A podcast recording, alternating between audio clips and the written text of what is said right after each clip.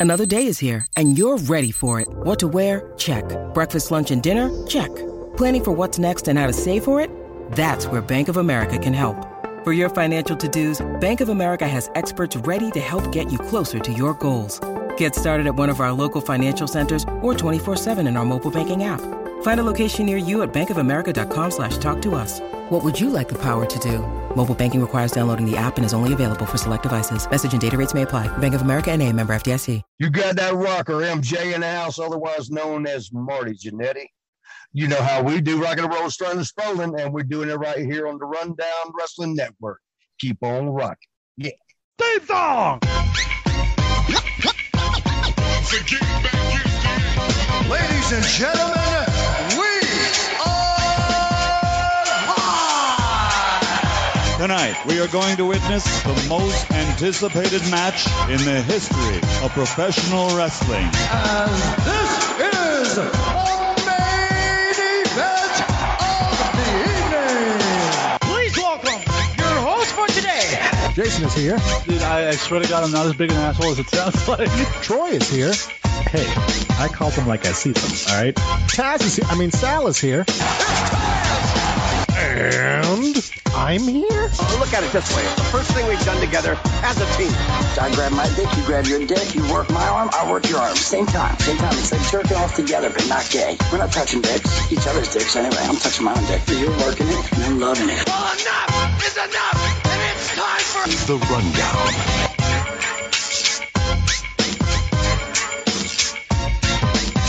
Welcome, everybody, to The Rundown. It's me, Troy. That's Jason. Uh, that is, I am here. This guy's Sal. Somehow I made it here. I'm not really sure how. The correct intro is Sal is back. Oh, wow. No, No, try intro however the fuck you want. No, no, he's a, he's making a joke that only if you were paying attention before the show when I'm here you would get. and I'll that's all. to pop the boys. Okay, so, okay, Troy. Fuck off. What are you? I got it. What are you, Jon Moxley and Eddie Kingston? yeah, we all sound so uh, full of. hey, Adam's here. pep- We all sound so full of pep and energy tonight. Pep and Are you, energy. are you already fighting with me, Sal? You know. Is that what's is that what's going to happen? I like I like Tony Khan's eye poking out behind your face though. Just the one eye.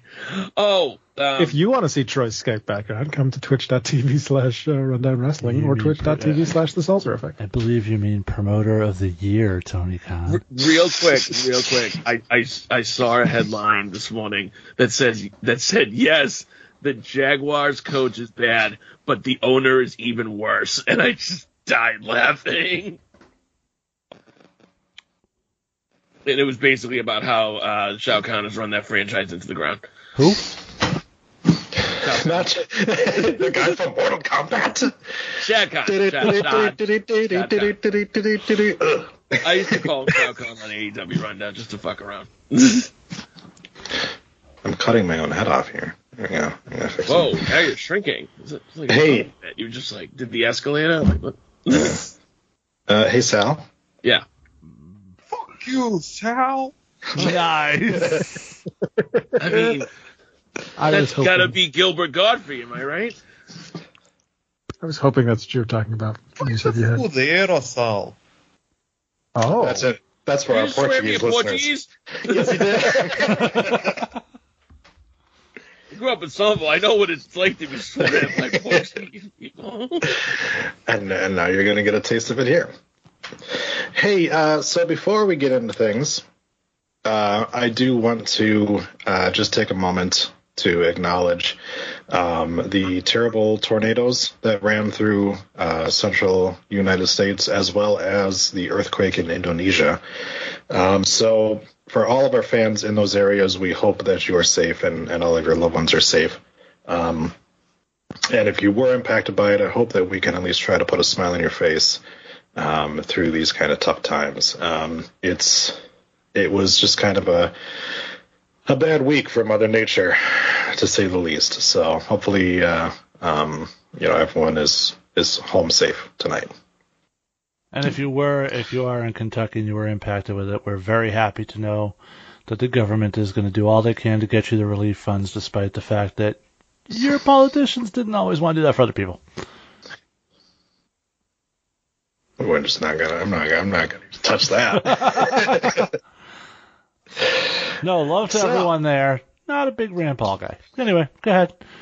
hey, hey. I know. I, I know the feeling. Uh, I have. I. I have one of the worst. One That's of true. the worst politicians in my state. So Yeah, your But guy hey. want your guy says just drink Listerine. There you go. That's it. yeah, that'll work. That's all we need. I mean, does anything really beat the guy in Texas though, who like disappeared down to Mexico when all that shit went down?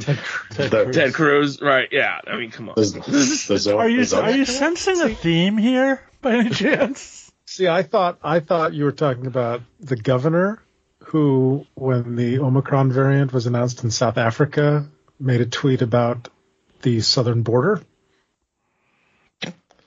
Oh I don't- no, I don't oh, no, recall that person. that. Yeah, there's some Yes. awful people in this world, but we're not here to Everyone- talk about them. We're here to talk Yes, about awful because- people in the wrestling world. exactly. This is a niche Hey. show. Speaking of, I'll go ahead and start off with a, a, a terrible person in the wrestling world. Uh, I do not know who the fuck this guy is, but uh, he came to light because there is a gentleman, a 39 year old wrestler by the name of Devin Nicholson, who is professionally known as Blood Hunter Uh, yeah. and Hannibal. yeah. So we're So skipping right past recently- the how are you guys doing? It's a part of the show. Was uh, that what we were doing? no, we, we, we sort of just talked about politicians, but that's fine. Go ahead. All right, all right. Well, I'll, I'll stop talking to this guy. No, no, go. You've already introed it. Now you've ruined it. The momentum's gone. Fucking turned off the mood All right. lighting. Luther Vandross got put on pause. It's it's fucking all over, dude. I have I have not gotten used to this.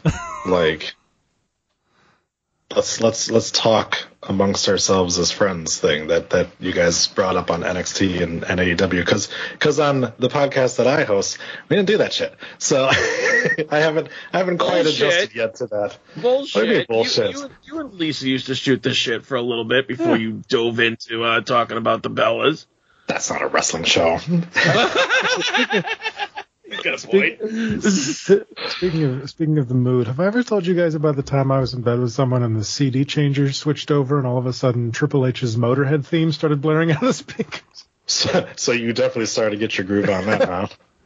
You're just like, it's time to play the game. And now It was an you're interesting afternoon. By the way, if I At didn't least mention that this before, baby, game is code for penis. Yes. Which means it's time to play. Yeah, but then what happened when it went to Xbox team? Wait, which Xbox team? Are we talking X Factor? Oh, Uh, Uncle Kracker? Uncle Kracker. That's even better. That- That's when you take it nice and slow. No, that's Jason, Usher. you. That's right. Jason, you are gracing us with your presence today. You I was fucking had a bit week. of. Can't even let me finish. The week before that, you didn't saying- invite me, but I was. I I was. I was saying. Yes, I did. I was saying you had a busy day today. Yes, yes. Yeah, it was a crazy day. For a vacation day, I actually took the day off work. Yeah, it was crazy. No, it was fine. It was a quiet day right up until you know late afternoon. My son actually had his first middle school basketball game. Uh, so congrats to him making the team. He was a starter, so good job. Um, the game wasn't didn't go our way by a lot, um, but he got the first how basket of the season. He got the first basket of the season, so.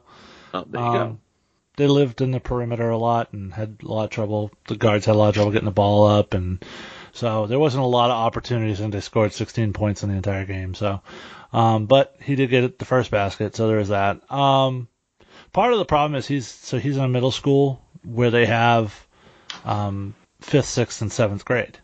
So most middle schools have eighth grade. His doesn't. Mhm. In, in in our town, the middle the eighth graders go to to the high school. So what happens is they play all these other middle schools that have a bunch of eighth graders on their team, and they are, don't. So they're playing kids who are two years older than them. So yeah, that's it's tough. That's crazy. Um, so, but you know, uh, our travel team, which I coach, is now three and zero. We took two wins this weekend, so that was fun. Um, Nice. I love, I love that you say they only scored 16 points, and I saw something on Facebook the other day about congratulations to the elementary basketball team who won 12 to 10. uh, I'm like, Yeah. how long was the game? Three minutes? No, I mean, that's Wait. that's that's your average WNBA game. That's true. that's true. When we were that age, wasn't it? Wasn't junior high just seventh and eighth? I mean, it was for me. It was six, seven, and eight for me. Yeah. Really? Six, seven, eight. Yeah. Yep, six, seven, eight for me too. But that I mean, They, I do things differently in Mexico though, so Oh, oh.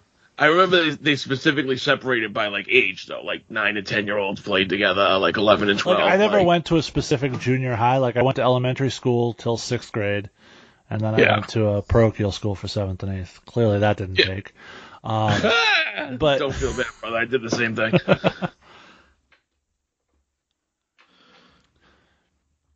all right. Sal, Yeah. you're a little high. You're a little high today, right?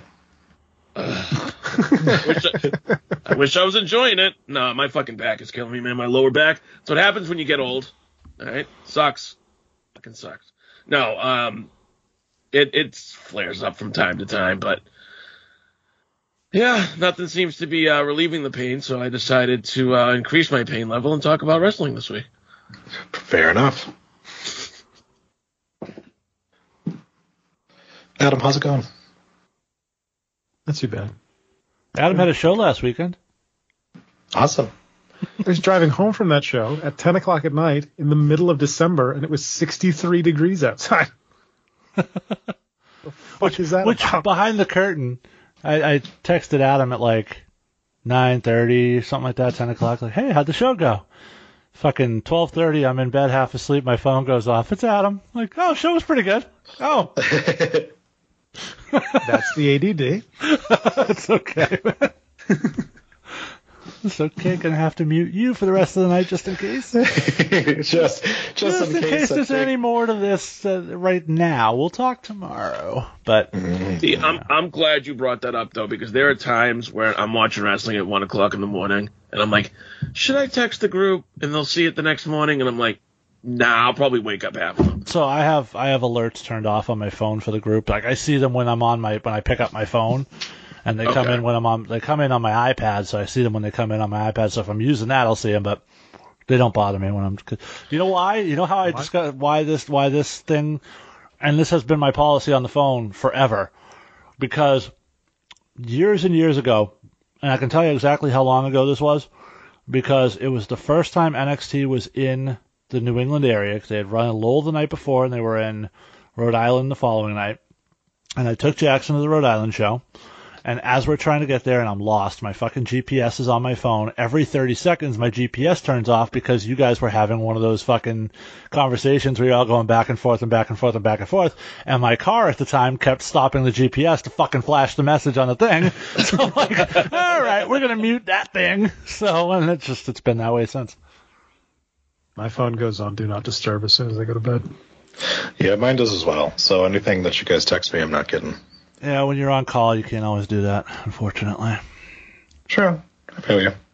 I have it. I have it set to ring if if a phone call comes in because nobody's going to call me unless it's an emergency. Yeah, I have my email alerts turned off, and I turn off like Facebook Messenger alerts every night because like I, Because the I only told, the I only told my boss, I'm like, if anything really the- happens and you fucking need me, call me because a text messages don't usually wake me up, and my emails are turned off. So because the only the only person who would call me is in bed next to me, and not, she's she is not going to call me. So, I'll call you. only if you do the Ken Kniff voice. Hey, Adam, I'll give you a call. Yeah. Oh, Ast- Astra says, okay. Astra says we're boring. Well, I apologize for boring we're boring old men. All right, let's Well- get to the guy stabbing the other guy in the forehead. All right, all right, all right. uh, so yeah, so at a, a show called the Christmas Star Wars series, uh, hosted by World Class Pro Wrestling, they booked a gentleman by the name of Hannibal, and uh, one of their referees was a gentleman by the name of Lando Del Toro. Uh, I don't know if that's a shoot name or not. Is Any if it's relation not- to Benicio? There's a guy named Lando at a Star Wars show. It's weird, isn't it? Uh, so, uh, at the end of the match, uh, the masked wrestler known as Hannibal proceeds to take a gold painted spike and start stabbing this referee in the fucking head. Uh, so, um, let me find where it is. Okay, so here's what Del Toro has to say about it. Um, so he he's been away from wrestling for a little bit uh, because his wife actually passed away in July. But he says with Christmas coming up, I needed money, so I decided that I would go ahead and work the show. Um, now he is a uh, a veteran, a combat veteran, uh, and he says that the incident did trigger his PTSD, which is not great. But what he says is.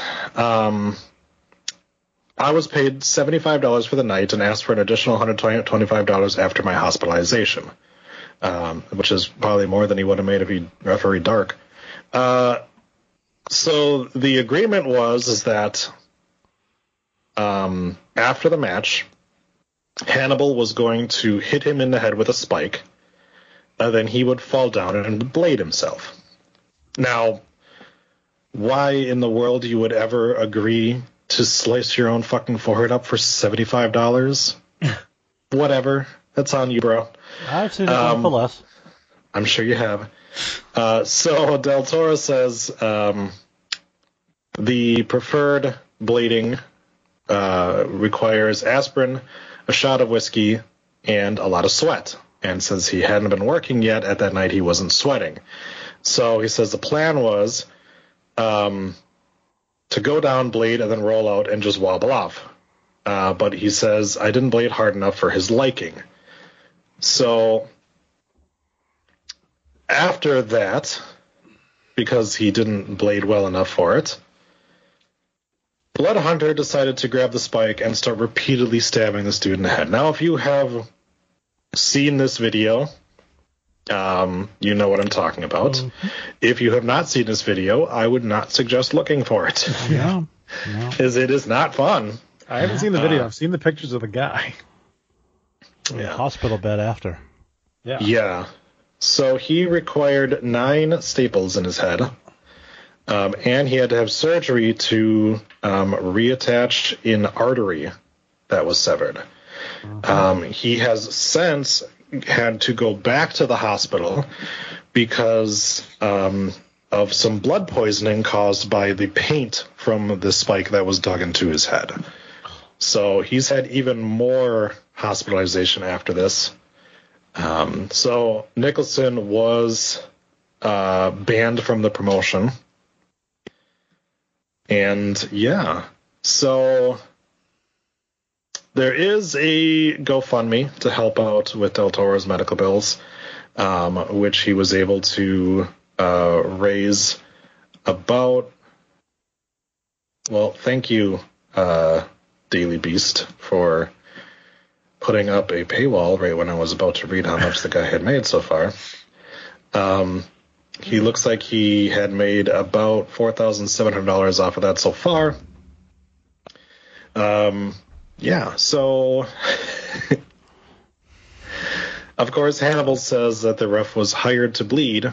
I was just gonna say, did you see his statement? Uh, sure, he was hired to bleed. You were not hired to try to murder somebody, though. Don't believe that was part of the agreement.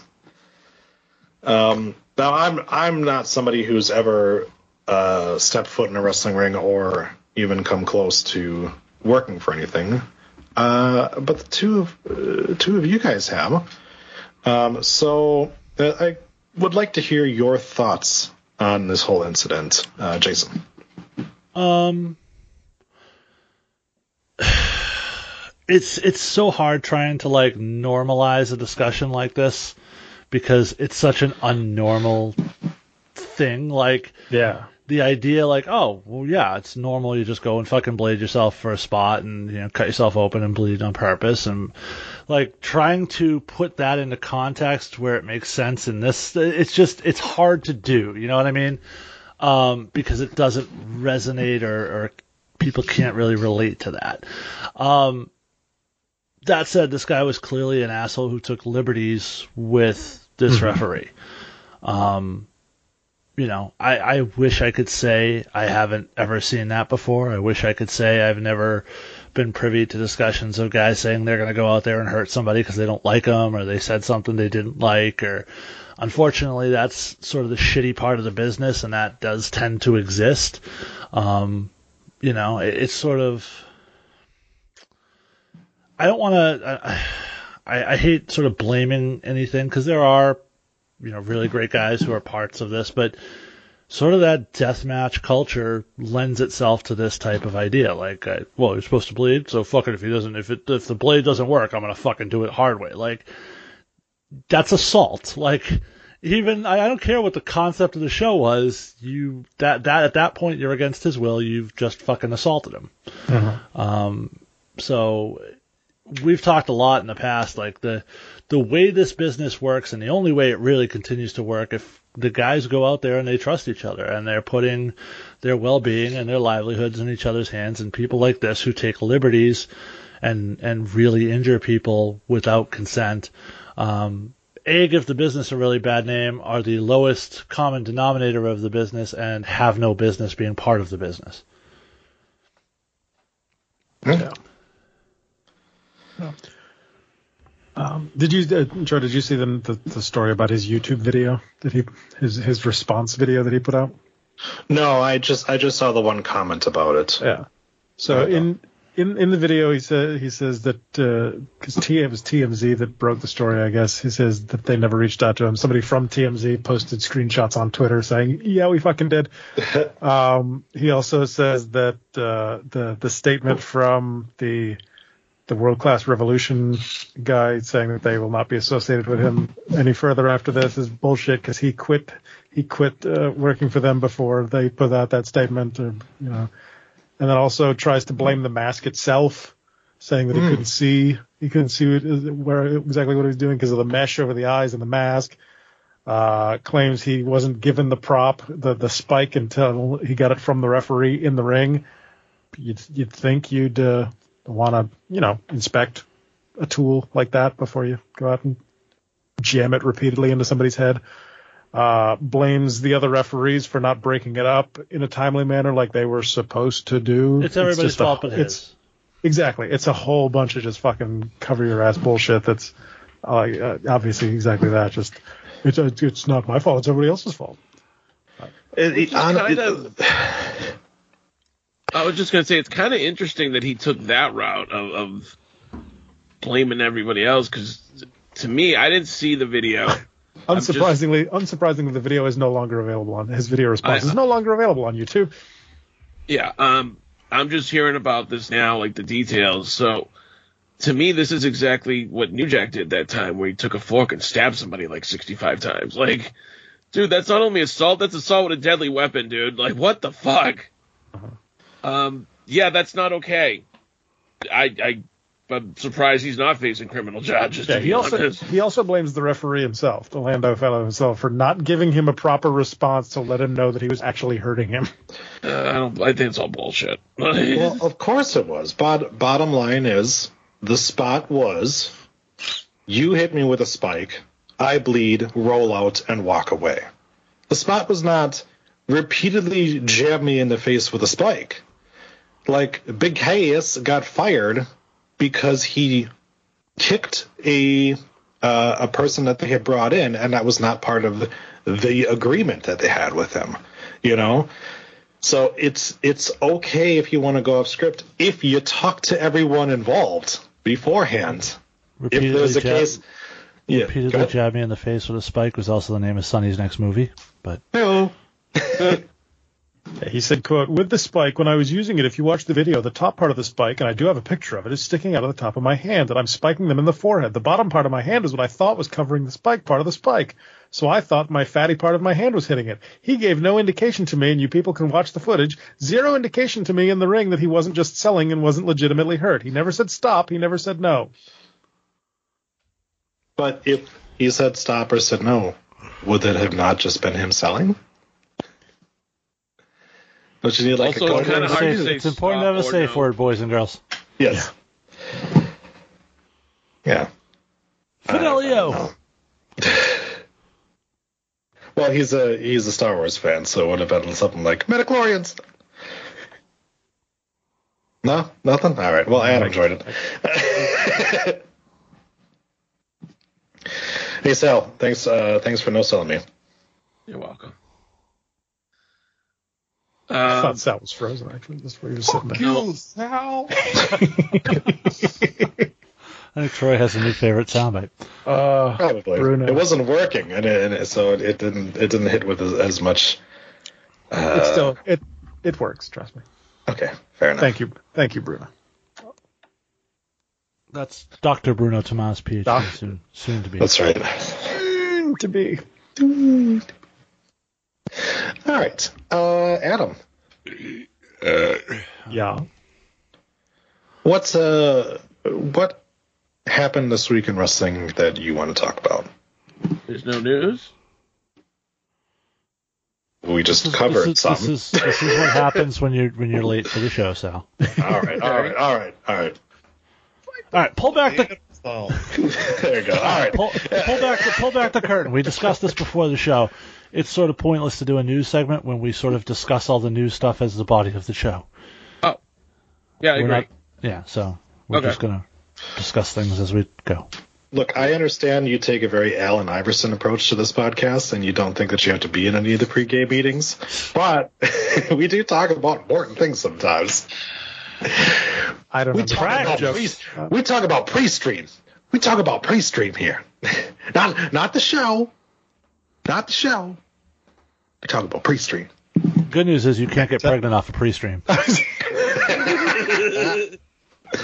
was getting to that joke. Um, what do we think of uh, what do we think about about Punk's little one week heel turn in Long Island? Oh my god! That was on my list. Uh, all right, go ahead. You can start. My chief my chief question about that promo is how many times in one promo can we make this same joke about the New York Islanders? Oh boy. Hey, they haven't won. Did you hear they haven't won? Because they haven't won. They haven't won. Did you know they haven't won? Because they haven't won. So Who who had uh, CM Punk cuts a your sports team is bad promo in 2021 on their bingo card? Just piss poor and cheap heat. And oh, by the way, um, are you sure that that's their guy? Because I'm not sure I you was ask them often enough if that's that your your guy. I was that guy? literally just thinking that. Is that, is that your guy? Uh, But that's your guy. Is that, Oh, that's your guy? That's your guy? And then Max uh, Caster made the Islanders joke as well in his little rap. Like, how many fucking times in one night can you can you say that the Islanders? Yeah, I think at a certain point, Max Caster has to listen to that first segment and go, "Yep, probably shouldn't make that joke. I'll find something else." But then again, once Max Caster gets it approved, he probably can't change it because you know. Not at this point. Yeah. Um, I was actually so. We've talked about diminishing returns with CM Punk. Sal, you and I, before Punk returned, had a long, very spirited debate in which I pointed out CM Punk flounders when he doesn't have a strong sort of anti-authority figure or authority figure to go against. When it's just him and other wrestlers, he struggles to be as edgy and as you know, I, I feel like I'm being vindicated on that take at this point. I think this was as cringy a promo as I've seen CM Punk do in a long, long time. I got This kind was of excited bad. because I was like, oh, kind of a little heel punk, a little heel punk, a little change of pace. And then they came out and he comes out with this, and I'm like, oh, that's oh, no, So no, thank you.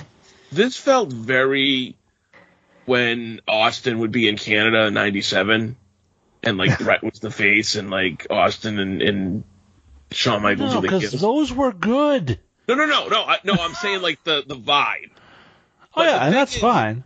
But yeah, I guess. But first of all, as You know, t- you know, point. Toronto is Bizarro World. No, but here's the thing. MJF didn't come out there playing babyface after the promo. When, when we get to the match, MJF came out there still being a shit heel. So now it makes Punk's promo make even less sense because there was no reason for Punk to play heel in this in this exchange. And and MJF to be was pretty much the only time that crowd got loud anyway. So Right.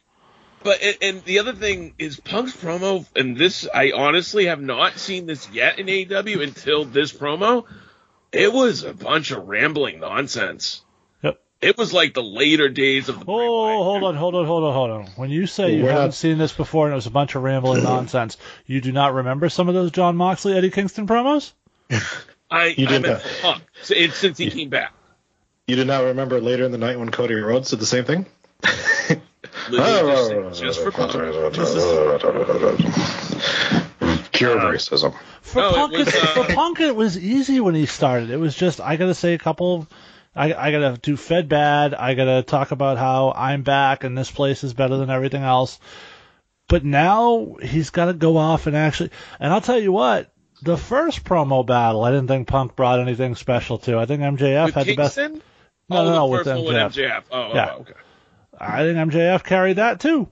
I Um, liked I liked the first promo battle. I, I you know I didn't think it was the best promo ever, but I thought it was good. No, it was it was a lot of anti WWE stuff and it was a lot of WWE references, but whatever, it was what it was. Um, but it was mostly MJF. MJF had all the best parts of that promo. Um, Punk had one good line when he said that you disappointed me because I shut you up without saying a word. That was the only good part Punk brought to that, really. Um, but the rest of it's like.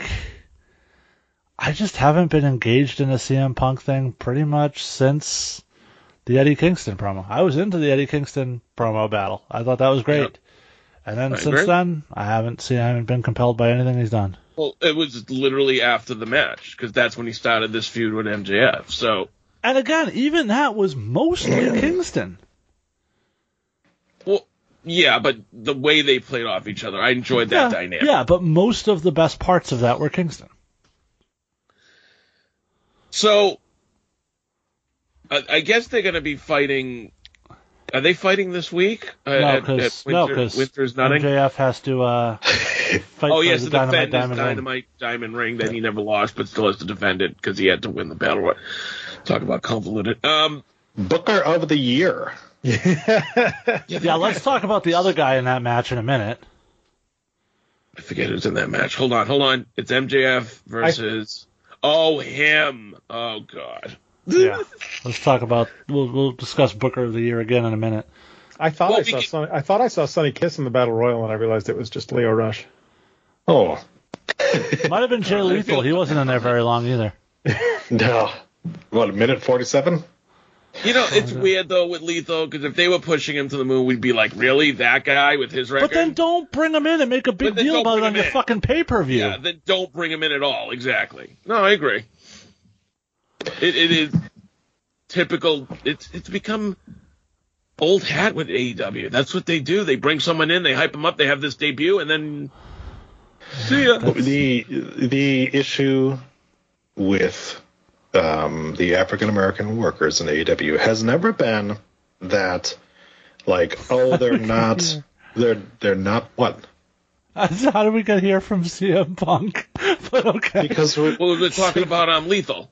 Well, yeah. No, I'm just saying we were on CM Punk and MJF, two of the whitest guys in the company, and now we're on like fucking. Well, because we're ahead. talking about the Battle Royal. No, no, MJF. it's fine. No, go ahead, Troy. Battle yeah It's a free flow here.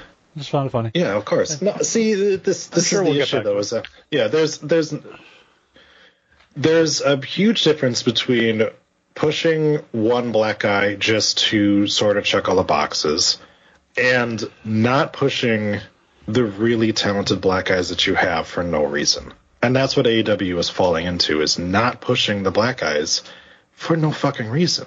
Now, are they being all inclusive and treating all of their new signings pretty much the exact same way? Yeah, kinda. Because Tony Nese is right on dark, and you know, say Tony Nese Jay was Lethal- page of the year.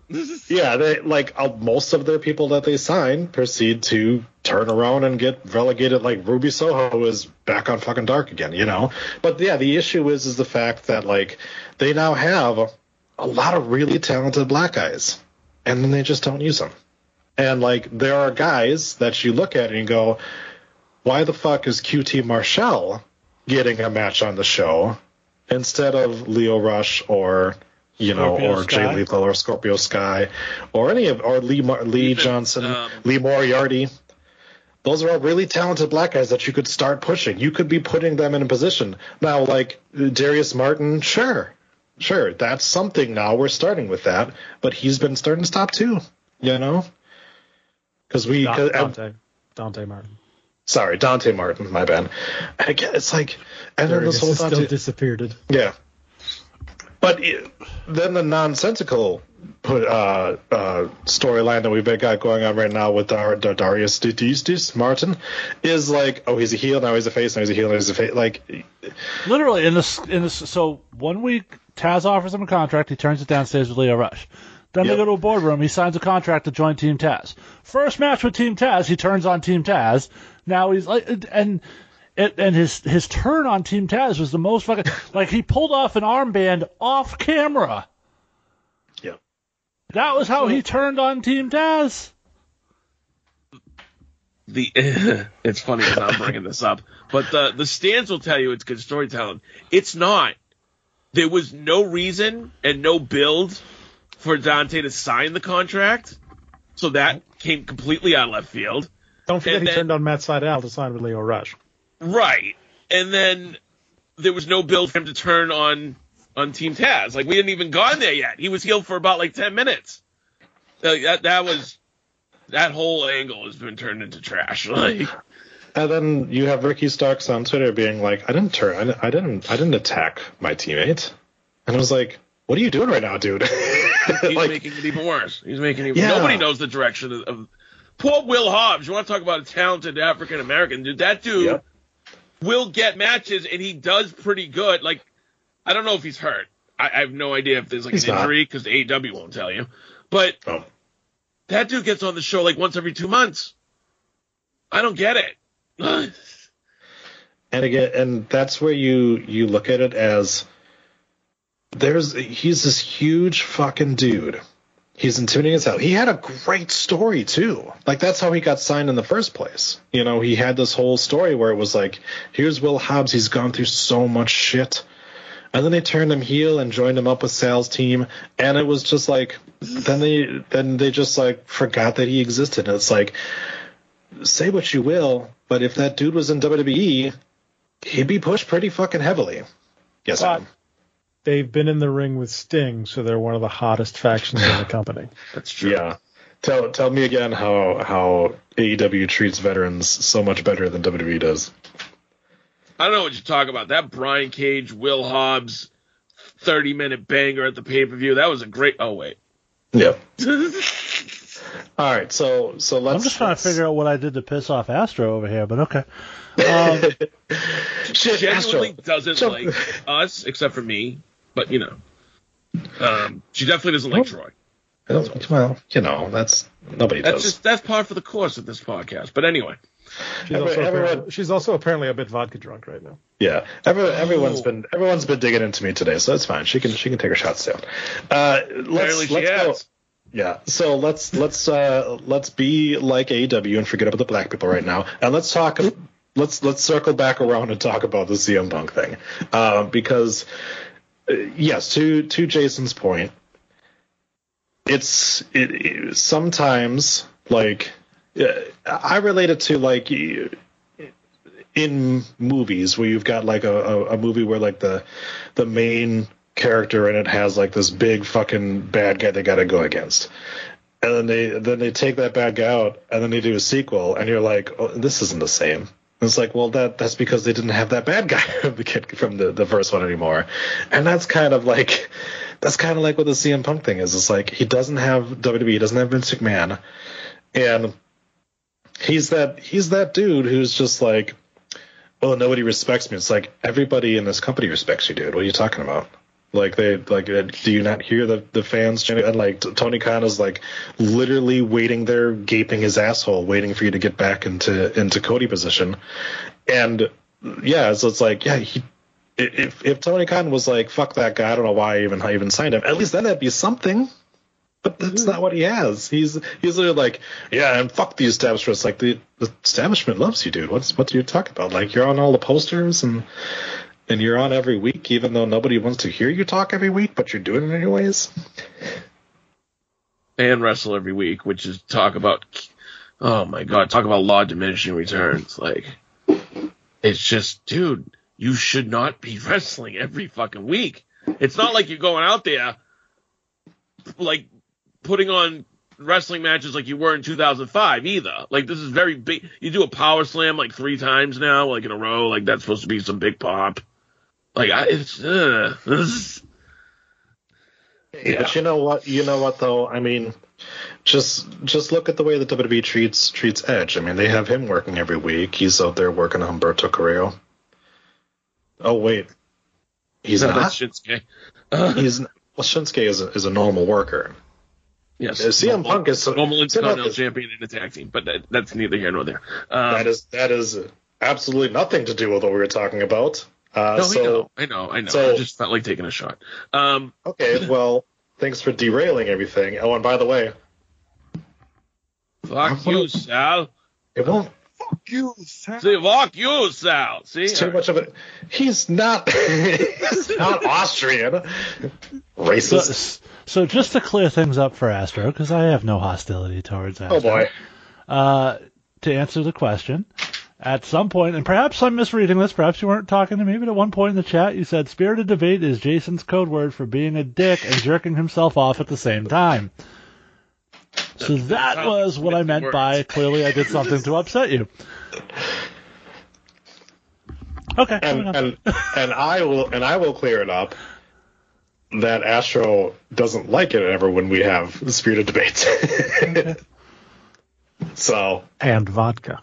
Yes, teach teach their own. You know we, yeah, you know, Teach their own. We get different things.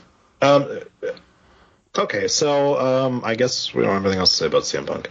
Um, I should I should probably mention um, that this is actually going to be our last normal episode of the year, um, because next week we will be doing the Runnies. Um, which yes, you broke me down. I am I'm actually calling it that again. um, so you you can go to rundownwrestling.com. You can put in your picks for for the Runnies. I will read them off on air with every single one of the categories that we go through. Uh, it's an extensive list, but it's it's going to be fun, and it's all in fun. And if you don't have an answer to something, just make me put anything you want me to say. I will t- literally say whatever is on there. Don't care. But uh, yeah, so um, once we do that next week, um, then we're going to be taking a little time off for the holidays and to kind of you know re uh, rejuice our assholes a little bit too. And then uh, yeah, we're gonna be we'll be back again next year for some great rundown content. But we got more of this show to go. So Sal, yes. what grabbed you by the nutsack this week in wrestling? Um, we can stay with AEW for a second. Um, Do we though? the, Daniel Bryan was in the main event against uh, John Silver. Excuse Um, me, Bryan Bryanson. Bryan Bryanson was against Johnny Hungee, and it, you know, I thought I thought the post match was decent because it, it it got Hangman out there. Um, but now now we've gotten to the point where all right, Wangman. it. It on Wednesday, it's going to be Wangman versus Bryan Bryanson. Yeah. And do they pin Bryan here? Do they have him just get pinned with the buckshot lariat? Do they do? They can't do another time limit draw. So I think I'm interested to see how they get out of this, so to speak. Watch them do the title change. You think they will? I'll tell They'll you, take it's it all off part of the two-year storyline. Watch. You know, it's funny though because as many people will like, you know, the stands that will praise AEW. I'll be pissed if the Hangman loses it in his first defense. I don't give a fuck if it's going on Bryan. I would be so fucking mad if they're not going to give Hangman a serious run. That's always a uh, possibility. Um, and but I now me personally, I don't think we're going to that yet. There yet, I think that this is going to be um, one of one of four um, countouts or, or fuck finishes that they do per year in AEW because um, I just don't know that I see it. But you know, anything can happen. So you know, can you imagine them using all of this long-term storytelling for Hangman to be a transitional champion? Ooh. I mean, it won't. It's definitely a bad look. Especially, it's very TNA too to just take the title and put it on a WWE guy a couple months after you sign him. So, Christian Cage, who? What's that? Um, now the other thing is though, you got to be careful because if you start getting into silliness and you do like a the stupid German suplex spot where both like all four shoulders are pinned, I don't think people are gonna love that either. Well, you just know? remember, AEW doesn't care about making new fans, and they don't need to. Oh, so that's true. Fine. That's true. They, they definitely have kept every single fan that first tuned in on that first episode. For sure, man. It's not like they lost yeah. half of them. They haven't lost anybody. Those people are just on the West Coast and don't count anymore towards towards the numbers. Sure. Jason, That's what, what are you thinking about about the Bryan Bryanson thing? Uh, first off, I think uh, they failed in having that be the main event of the show. Um, okay. That is that is not a main event match. Like, yeah, oh yeah, no, I agree with that. And and the fact that it is is sort of like I don't know. That's like to me the WWE equivalent of a main event match, like like main event the show, not main event Raw. You know what I mean? Right. Um. So I guess whatever floats people's boats. I understand he's a hometown guy and everything, and that's fine. Yeah, but that's um, not the first time they've done that with the hometown guy. And no, and I, I just I think it's you know eh. gets a little boring. They did that even um with ten, I think when Ten fought for the TNT title. They had him main event that show. Yeah. Yeah. Just... Um, but yeah, I, I listen. I, I, I think Hangman's going to win. I don't think they're going to take the title off him that quick, but I know that if they do, it will have all been part of this long-term storytelling master plan that they've got going on. So it doesn't, but but this is sort of the beauty of AEW, at least from their perspective, is that they're playing with house money because whatever they do, their fans are going to create a narrative that makes it not stupid or shitty or anything. So they can pretty like much get their, away. It's like they, it's like they named their one live event. The house always wins. They can pretty much get away at this point with doing whatever they want because none of their fans will hold them accountable for anything. No. So it is what it is. Now, if I'm sitting here saying uh, my money here is that this shouldn't even be Danielson in this match, it should be Adam Adam Cole, and hopefully that's where we go after this. I don't know what you do with the, the, and it's AEW and the way they randomly do stuff. It wouldn't shock me if Daniel Bryan's a fuck freaking face again after this. So right. who knows? Um, but yeah, if I'm putting money on it, I'm picking Page to win. We are starting to have that issue with AEW of people just suddenly having surprise heel and face turns out of the blue, and it's not good. And it's just so that they can they can have the alignments go up against each other. Yep. And that was the that was the issue that has always been a case with WWE. It's like, oh, they they'll they'll tend to just turn somebody even though there's nothing building up to anything like that, just because they want to have heel versus face. Yeah. You you sign the big show and it all goes to shit. Yeah, you know he's he's one of the bookers, right? Oh, I mean to be fair, they just did that with Owens. They need a challenger for Big E. Oh, turn Owens heel. You know, but and mm-hmm. that's the thing. We've been told not just by the stands, but we've been told by so many people that AEW is different. What makes them different? They're doing the same fucking storylines, but they're doing them shittier. so it's it's fucked up, man. I enjoy the product, and there's a lot of really good wrestlers over there. But there's a lot of times after these segments on Dynamite where I'm just like, what the fuck?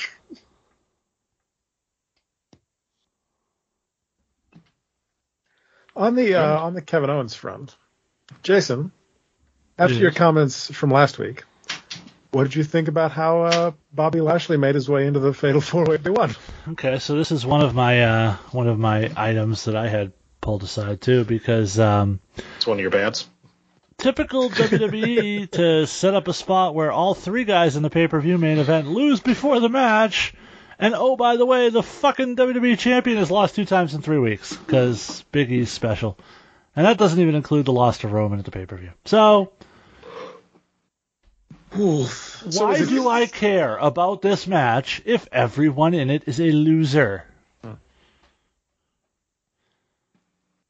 They, they I- just so freely and willingly beat their top guys. It's so insane. And again, that's something I will give AEW credit for. They, for the most part, protect their top guys from that stuff. And and you can sit here and tell me all along. And I know we had a whole. I, I I hesitate to even mention it because of where it went last time, but I know we had this whole thing about oh, Kenny Omega shouldn't be going you know that competitive with Alan Angels, whatever. Kenny Omega won the match. Right. Kenny Omega went two years without losing until he put over the guy who beat him, pretty much.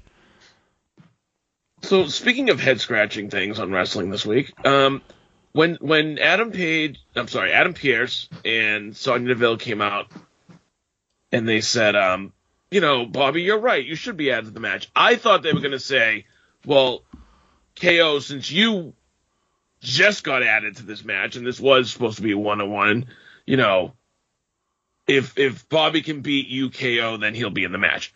That's as far as I thought that was going to go. like, and even then, I'm like, oh well, I'm not surprised they're going to make Owens take another loss. That's fine. It's not fine, but that that makes sense. Especially if No, he's on his way out. Yeah. Nowhere in my mind did I think we're gonna pin him, we're gonna pin Seth, and we're gonna pin Biggie. What? The worst, one part about it, the worst part about it to me was they did all that. They do that shit at the beginning, and Yeah. then Kevin Owens comes up with the perfect plan and attacks Seth to get Seth disqualified, or to get Bobby disqualified. So if Seth wins his match, and Bobby's not in in in the match at day one. And then they just come back out and go, ah, it's uh, it's no DQ now. Yeah, Why he gotta- literally. So- fuck it up like that. Okay, so two things. First off, Astro, Western Son watermelon flavored vodka and Sprite. You'll thank me later. Secondly, um, as we're talking about Adam Pearce and Sonya Deville coming out, it reminds me and makes me flash back to SmackDown. Did you guys catch the segment where Drew McIntyre went to Adam Pearce's office and jammed his sword? I was just gonna say, we, Adam Pearce Yep. got himself a desk just so Drew McIntyre could shove his sword. and in it. that was that was sort of the headline of that segment. But the thing that stood out to me that I don't know how many of you caught was that Adam Pearce told Drew the decision to exclude him from the battle royal came from the higher authority. Yes. Yep. What the fuck are we doing? It was me, Austin. It was me all along. I was gonna say that higher authority is sitting backstage having pancakes with Austin Theory. I'm throwing out I, I don't know what their would say- plan is for the quote unquote higher theory, but ooh, I would say I would say it's time to play the game, but we know he's dead. Yeah, that's true. Uh, Troy Hi. missed that joke, and he made that same joke last week. That's okay. Higher, uh, higher theory. I like that. Does that mean that Riddle's going to team up with him then? Maybe You mean the shaman? that was actually great. I did I did watch that segment from NXT, and I really enjoyed that. I told you guys the payoff was not pre- That not was bad fun. at that. That's That pretty was- good. And I And he did was like, back on with them this week. but they brought it up on Raw too. Like Yeah. in the very beginning, he was like, "Dude, bro, we could be shamans to people." And he's like, "Stop doing up." but then again, Also- fucking Riddle got pil- pinned this week clean. By he got pilled, too. Otis. also, Well, you so can't it's- have Randy take that loss. So it's gonna Randy? so it's gonna be a tables match at day one. It seems that way, right? Well, you know they've been down since day one ish. Oh, it was ish, all right. I mean, I don't think either one of them's in the match at day one because the other two teams are in the finals of the Bronament, right? What does the Bronament matter? We already had a match to determine the best tag team of all time. The on Street SmackDown. Profits and uh, who's the other team? That's uh, oh Dominic and Ray, right? Oh, I thought it was Roode and Ziggler. No, you're right. It's Dominic. And Ray. Um, yeah. Why did we have to have a match for the best team in? WWE? Because they're the best team in WWE. Don't you want to see them? The team that won isn't the champ on either show. Well, Gallows and Anderson won a fucking tournament to be Uh, the best team ever, and, and then they got fired. True. That's true. Yeah, I don't know why they they felt the need to have a triple threat tag match main event SmackDown this week. Didn't make much sense. SmackDown in general I, didn't I make don't much even remember that happening. like the whole thing with Brock and Heyman was okay, but like now Roman's gonna be mad because Brock said that Heyman's his advocate again. Oh, Like, the, just- the the the Brock Sami Heyman stuff was fantastic for me. I loved every second of that. I like Brock in his overalls. that was amazing. Yeah. Um, no, I like the I like the segment. Two Canadian alpha males. What do you mean? No, I did like the segment. I just didn't care for the um like the aftermath of it, where it was like, oh no, what's Roman gonna Well, say I- no, about see- you're the see, I- advocate?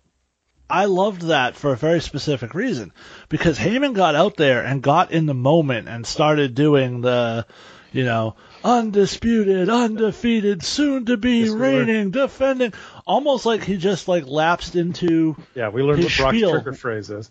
without realizing what he was doing. And then when somebody pointed out what he did and how Roman would react, he went, "Oh fuck." And then Brock beat the shit out of the nurses. Yeah. and Sami. Because you can't be a man and be manly and be a nurse, because you know, God forbid. Because you know, Vince, Yeah, That's a woman's job. right? Exactly. That's what they're saying back there. Um, so I, I mean, I loved. I to me, give me all the Sami and Brock Lesnar together because It's pretty great. I'm here for it. It's it's fantastic. No, it's- it I said great. it last week. I'll say it again. Why the hell did we not have Brock Lesnar on the microphone every time he's been here? If this He is what we can get. like get. this. it's it's literally gotten to the point where they're just like, we know he can't run a promo, but you know what? It's fucking gold at this point, so let's just keep letting him do it. And he named the Moose Pearce. Yes. Oh no, see that was great. That part I liked when he was backstage at Adam Pearce and he just went into that whole story and, and Pearce was like shit in his pants. I, I dug that. I'm trying to think if anything else happened on SmackDown. I have I literally have no notes from SmackDown. Oh, from SmackDown, uh, other than Sami and Brock, no, not really. Yeah, not really, right? Yeah. Oh, what did you guys think of the Becky Lynch live promo from Raw? So that's on my list too. Okay. Well, go ahead then. What do you, you Um, start us off? I felt like Liv took a step back this week Yeah. from the promo she had the week before. It felt a lot more like she was reading off a script and at times was struggling to remember the lines. Uh, she allowed the crowd to, you know, derail her a lot more. Um, so I, I wasn't as big a fan. And then the whole. Okay, so. You alright, Troy? yeah. And then we get this whole thing because this is becoming a new trend. The whole "my arm is stuck in the stairs" thing is I like hate- watching a porno where the stepsister gets stuck in the dryer. It's it's really like it's, it's fucking These step stairs. right. uh, Step I- stairs, like- what are you doing? Why like- do you need to take my pants off? Maybe if we just undid your bra.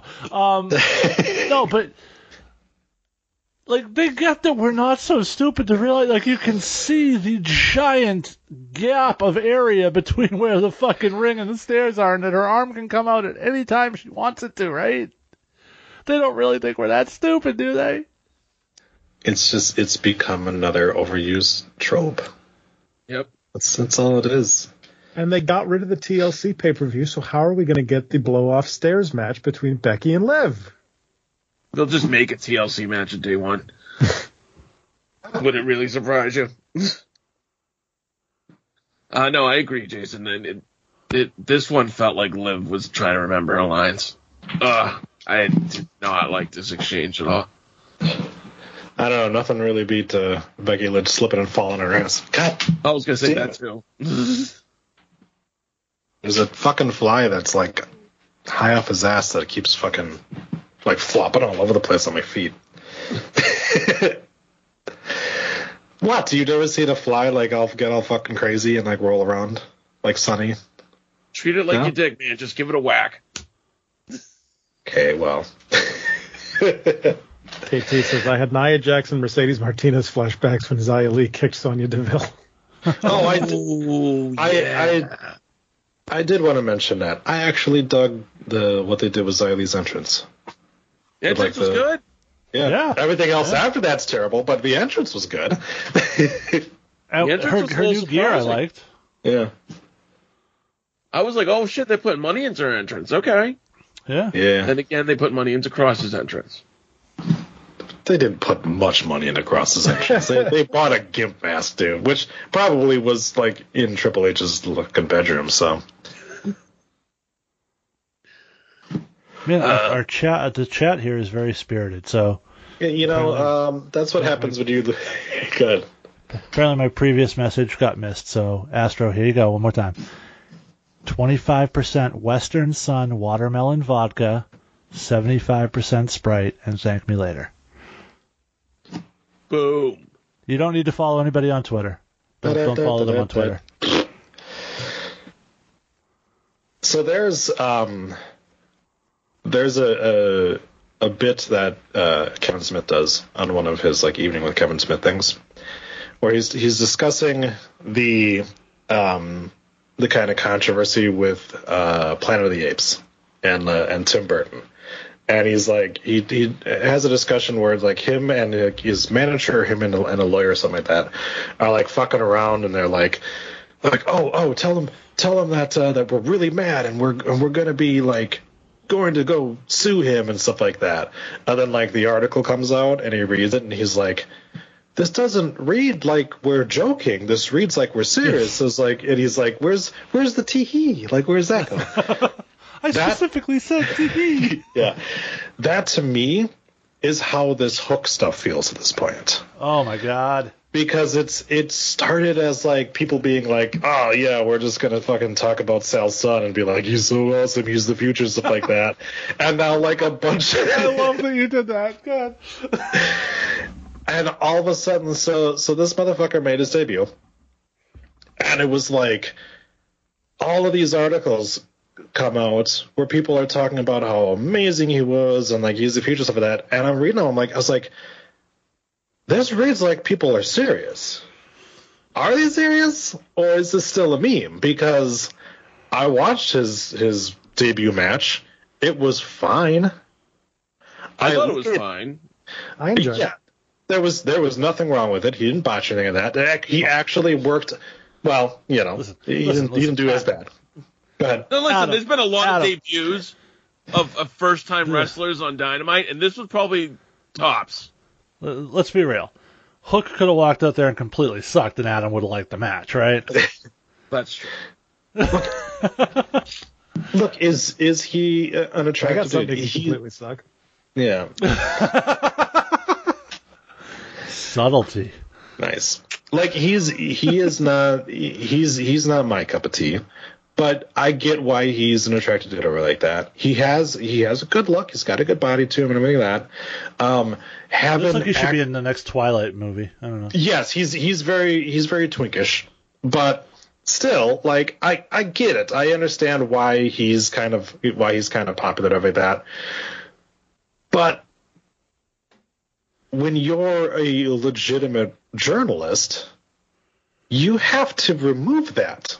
You have to remove the memeing about it and actually put out actual articles. And you can talk about like how like he is potentially the future of AEW, like he is somebody that they could build to, but he's had one match, uh, specifically against Fuego del Sol, so he could look good. He's had one match he has not cut a promo, and like we don't know that he can actually do anything. You know? Wait, Like, Troy, are Brock Anderson had a good match. Yep. Troy, are you questioning the validity of what these journalists are saying? The same journalist that told you that Jade Cargill is the next big thing. I saw I saw that one of the best thing was is somebody put uh, hook farts SRS so smooth.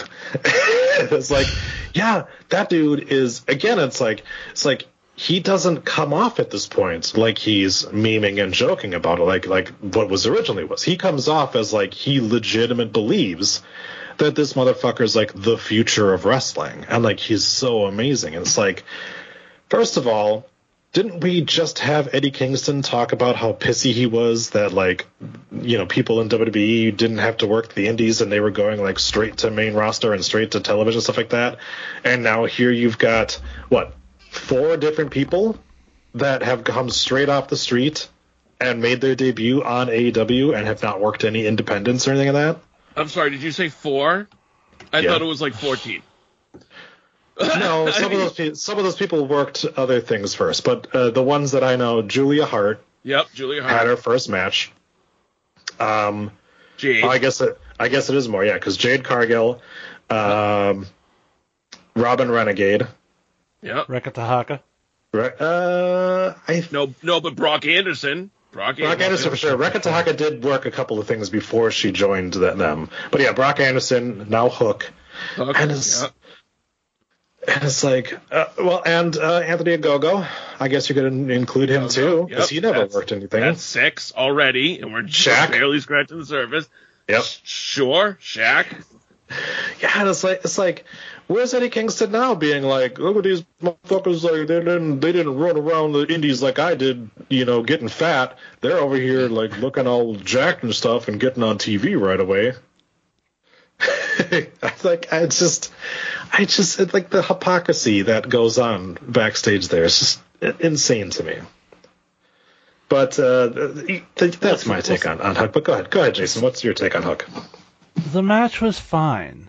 There was nothing amazing. There was nothing earth changing, revolutionary. There was nothing different about it than any other match. It, it, he had some. I mean, you know what the the best I can equate it to is the first time we saw Ronda Rousey wrestle. Bunch of judo throws that looked sort of cool. Um, some submissions. And, Kid's and got a good it. look. And, and a mean mug, and that was it. The kid's Like, got okay. a good look. I will say that. Yeah. Kid, kid definitely. So did got a Ronda good look. Rousey. The Marketable. Only the only thing I would request is can we get a hairstyle other than fork stuck in outlet? No. Flock of seagulls. part of the gimmick. Fork of seagulls. Um, But he used the Uh, transmission, you guys. The I like that. Kujitami. listen. No, he's calling take it something this else kid. now. take take this kid, you know, stick him in the ring. Hey, in ten minutes you're going out there to have a match with Aleister Black. And then tell me, then then tell me how good he is. Let's see, because that's what they do on Raw.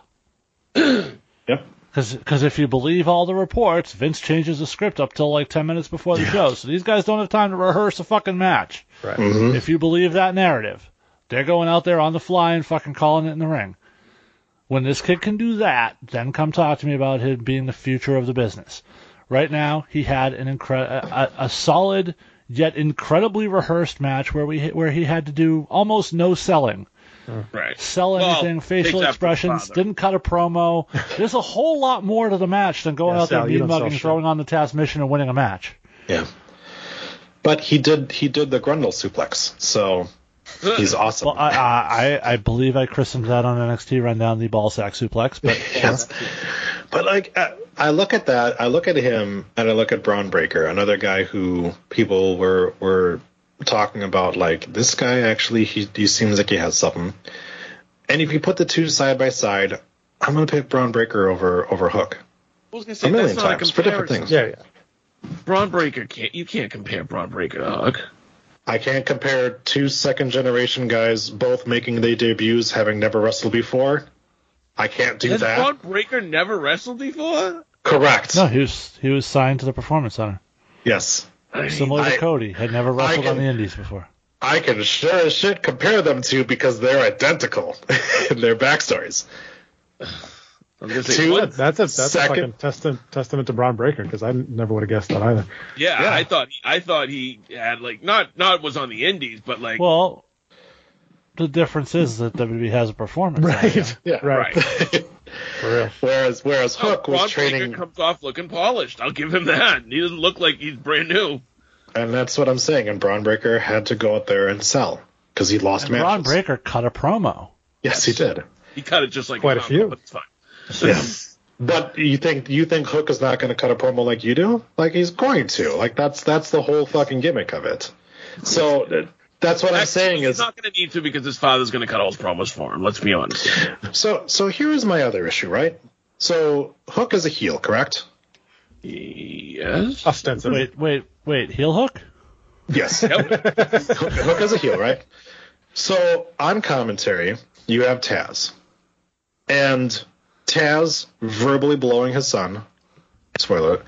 Uh, and phrasing? Yep. So so Taz like talking him, him up and talking about it right over that. That fits in with Taz. He's a he's a, a heel commentator, but also that's what he does with every single Team Taz member, right? Right. No issue with that whatsoever. Why the fuck was Excalibur doing the same thing?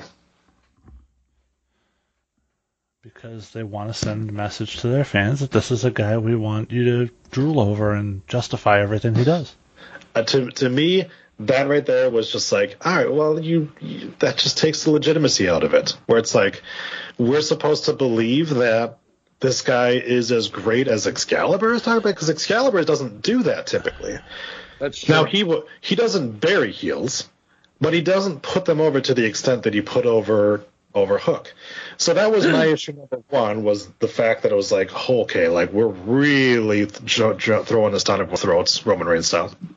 Well, The second perfect thing- example is, is Jade because when, when Excalibur called that match, he didn't say like, "Oh my God, look at that! Look at those moves." He like you know he put over her power and stuff Yeah. like that. But but you're right. He he really fucking went to town on Hook. Yeah. When Meltzer gave the match five and a quarter stars, you knew something was fucking up. Wow. I would believe that to be true. I, I know, right? That's how bad it is. Yeah. So my secondary issue on this, Hook got the Hook is all elite Twitter thing, which means he's signed to a big contract. Yep. Because they only put those out there when they sign people to big contracts. So Anthony Green, a veteran of what, seven, eight years? However long Anthony Green's been working, More than that, but yeah.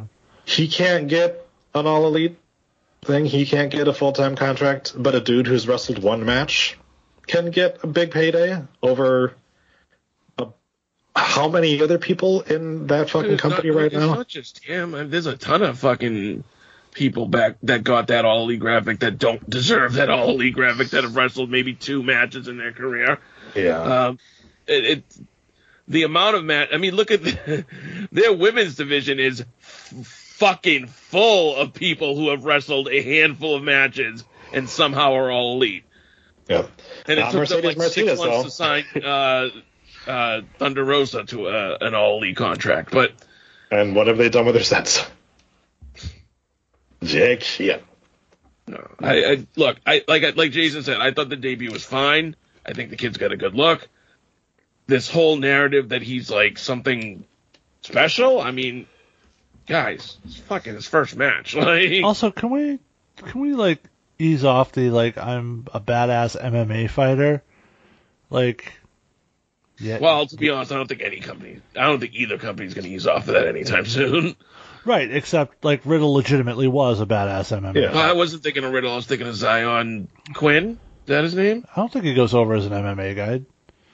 He has Looks the like a fucking wrestler. the fight shorts and the tape fist. No, he's got. He doesn't have like no no. The fucking Hook is wearing like the. Well, yeah, I Oh, know. yeah, yeah. I mean, they're, they're like clearly trying to Fighter. portray him as that. Yeah, yeah, that's true. Uh, and they do have a lot of those in AW. Yeah. So, Uh, like he he calls the the Taz mission the red red rum is what he calls it. Red Rock. Yeah. right. Yep. But now I will say that like using stuff, the, Go the ahead. closed captioning, the closed captioning called it uh, breadcrumbs. So I was Nice. very confused. Nice. Um, so yeah, I mean, I don't know. Using Action Bronson for the theme song, I thought was a good touch. Like the, his presentation was there. Oh, I, I There did just- like the song. I, Yeah. liked the song. There was just so many issues with everything else in it, and it's like that. And that was that was my case. Was like you've got it from the fans, you've got it from the the media people that are you know their little stable of people, and you got it also from the people on the show. And that was it's like that should be where it, it, it ends.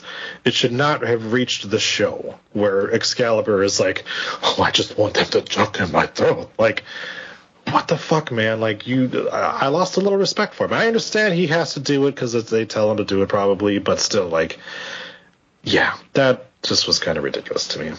Yeah. No, you're not wrong. Speaking of Malachi Black, which Jason was, he's gone from feuding with Cody to feuding with Julia Hart. Well, he unloaded right in her face, so I mean. Hell, Not the first guy.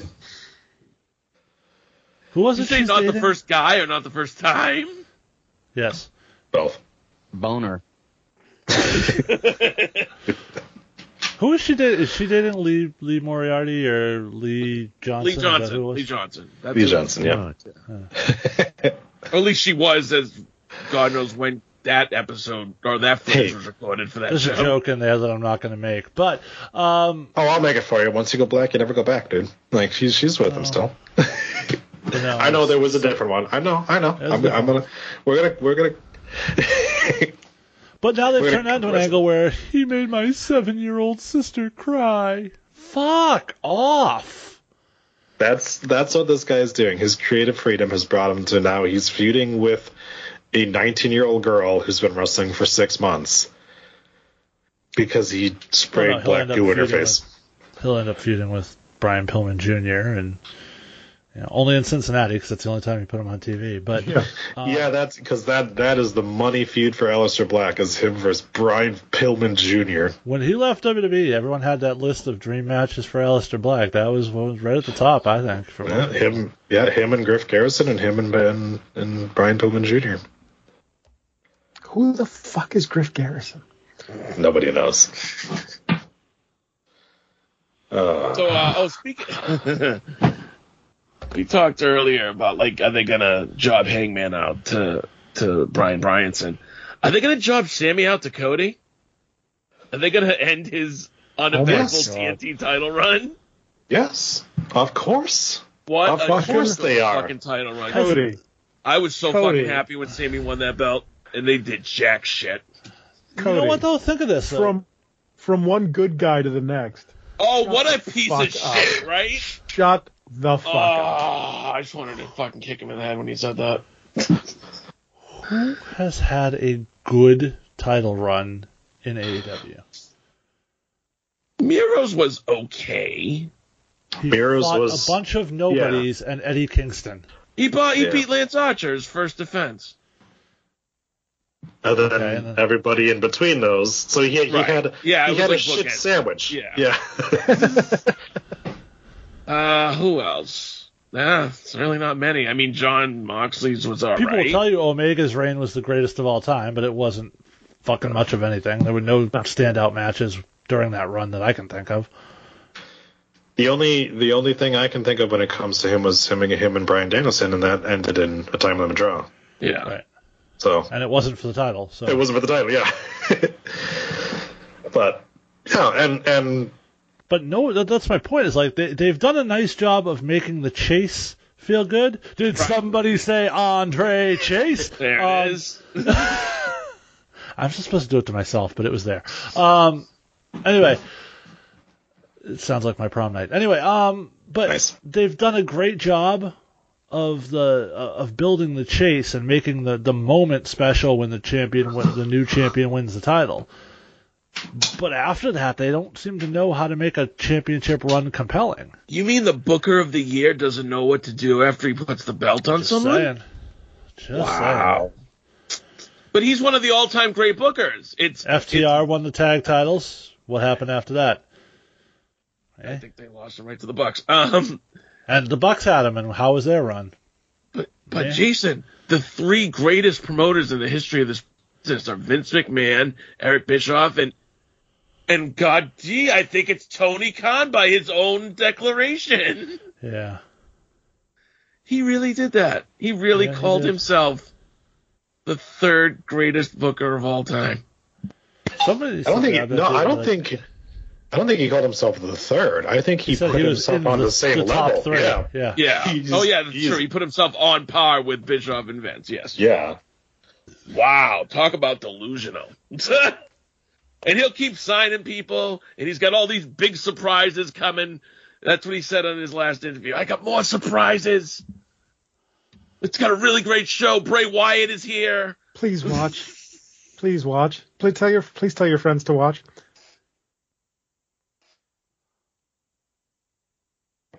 Tune in this week to Dynamite, where you may qualify to win a free entry into our sweepstakes. That's what that's what's coming next. He's gonna do a million dollar giveaway. Ugh. Oh my god. All right. Can Yeah. I throw one out here? Yes. Okay. If they give away a house, I'm out. I have. At your house. I have no- at your house. I have no issue with Miz.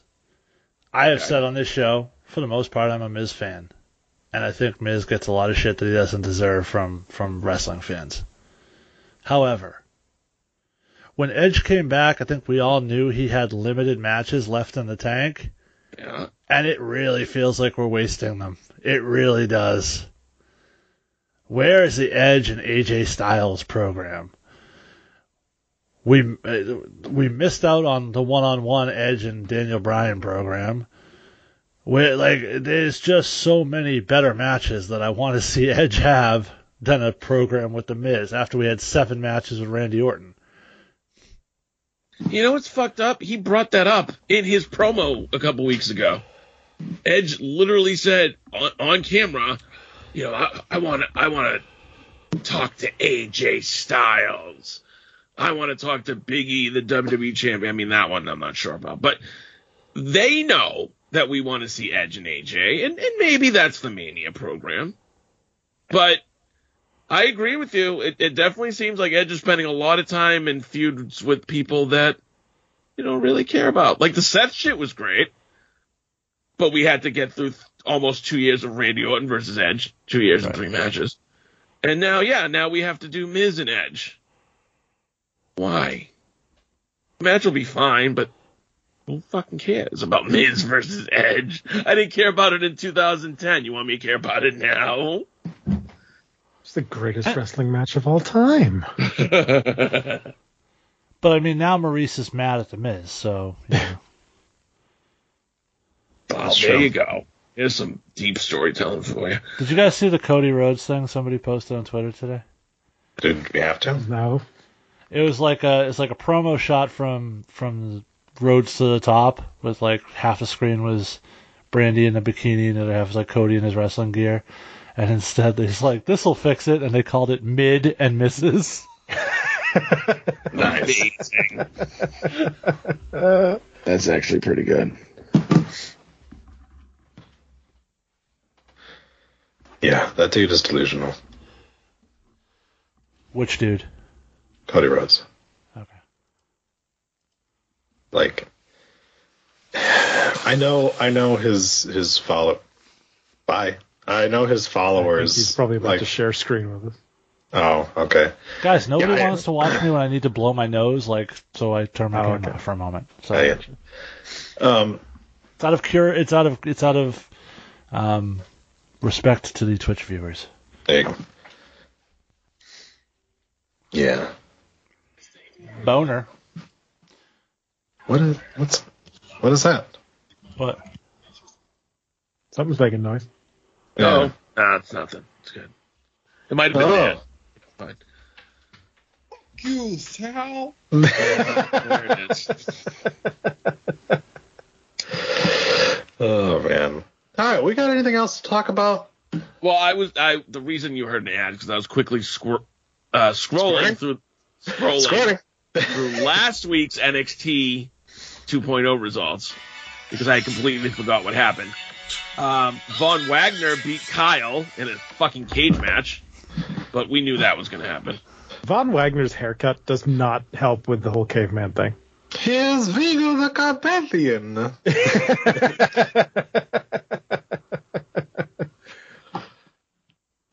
no, it doesn't. That dude is something special. And then uh, B and J, no BJ and the Bear. Sorry. Yes. Uh, they beat uh, they beat the Creed brothers. Yeah, that was Yeah. the first Creed Brothers first loss. I talked about that when that was when the tag rope got stolen. I was just going to say, by Jason, what do you think about that whole we stole the tag Grizzled rope Young thing? Vets. Yeah. I talked about it on the show last week. Yes, you But did. Yeah. we hadn't watched Oh, was it on the show? Okay, I couldn't remember. If it, I couldn't remember if it was on the show or after the Yeah, show. 'cause- I did- and I was like, wow, that was fucking bad. Yeah, because NXT I- happened during the show, so that's. I okay. enjoyed I enjoyed the match itself, except for that stupid part of the finish. I thought it was a decent tag match. Well, I this week you'll be happy to know that uh, um, Brooks and Dunn, or whatever the fuck they're calling themselves now, uh, went to a uh, country festival with Kayden Carter and uh, Kacy Catanzaro. So it's gonna happen. During that during that segment, though, we we did get the grand return of the Bukaki balcony. It's true. It's true. Honestly, did did like since Triple H is gone, was was he just like not allowing field trips at NXT? Everybody has to go out now.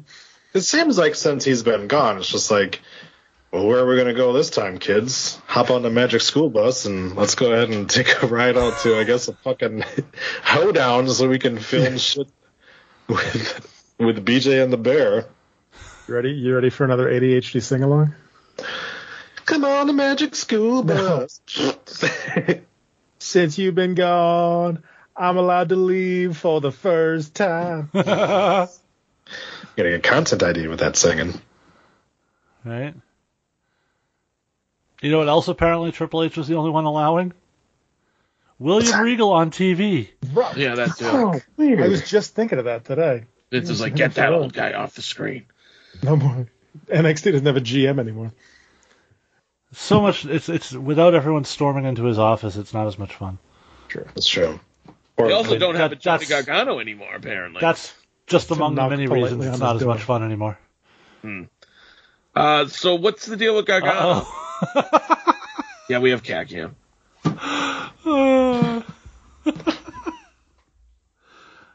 oh God.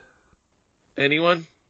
What's that? What's, What's the deal the with deal? Gargano? Yeah, He what's the deal reopened with his he, he reopened his pro wrestling tees store. So So was all that heat just to get Grayson Waller over? Like, there's no payoff to that?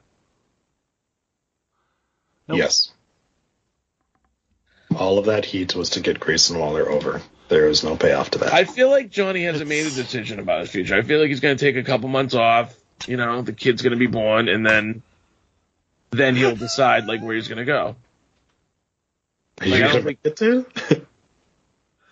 Is with the cat moving in front of Adam's camera, it's like when you go to a movie theater and somebody stands in front of the screen while the movie's going on. it's just the silhouette of a person.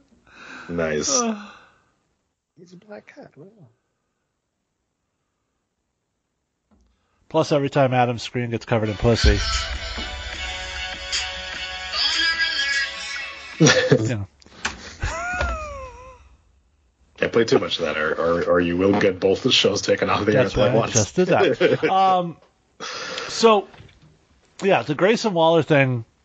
First off, it's the second time Gargano's done a farewell promo that they've had him get attacked. Yep. Now, granted, the last time it was to an end to keep him in NXT, whatever, fine. Um, but could can we just ever let somebody say goodbye to the fans without turning it into a thing? No. No. Um, is- that said, this week for the first time, I watched Grayson Waller and I was like, oh, I sort of dig this guy as a shitty heel. Like, I haven't before. Maybe it maybe it served its purpose. I don't know, but it resonated with me in a way it hadn't before. Now, I think part of that is that when they first brought him in, they brought him in as fucking like Rockstar Spud's fucking tag team partner, and he's barely noticeable, and then all of a sudden he's in fucking War Games. But now he's got a little bit of his own personality and shit, and I sort of dig it. I'm not gonna lie. Okay. So yeah, I mean, it definitely got a ton of heat for him. It, it, it did what it needed to do as far as his heel character. Um, Yeah. there was there was things that that Johnny was saying, and I don't know if it's shoot or if it's just you know uh, part of the fucking promo, but um, yeah, you felt it. Like you you felt like all the feels. Like if if if he really is leaving the company. Like no matter where he goes, there's never gonna he's never gonna have a run like that time, you know, like his time at NXT. Because Lord knows if he goes to other companies, it's gonna be like probably really shitty. Probably.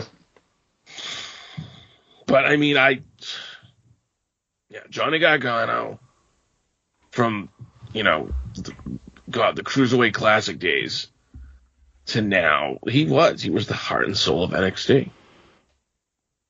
They And do not give a shit what we like. Oh, they don't they don't fucking care. They don't. I know, I know that. If they did, Finn Balor would be a different fucking character on the main roster. Yeah, hundred percent.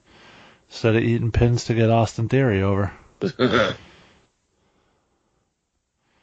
my god, now the cat's going up and down. It looks like it's giving Adam head.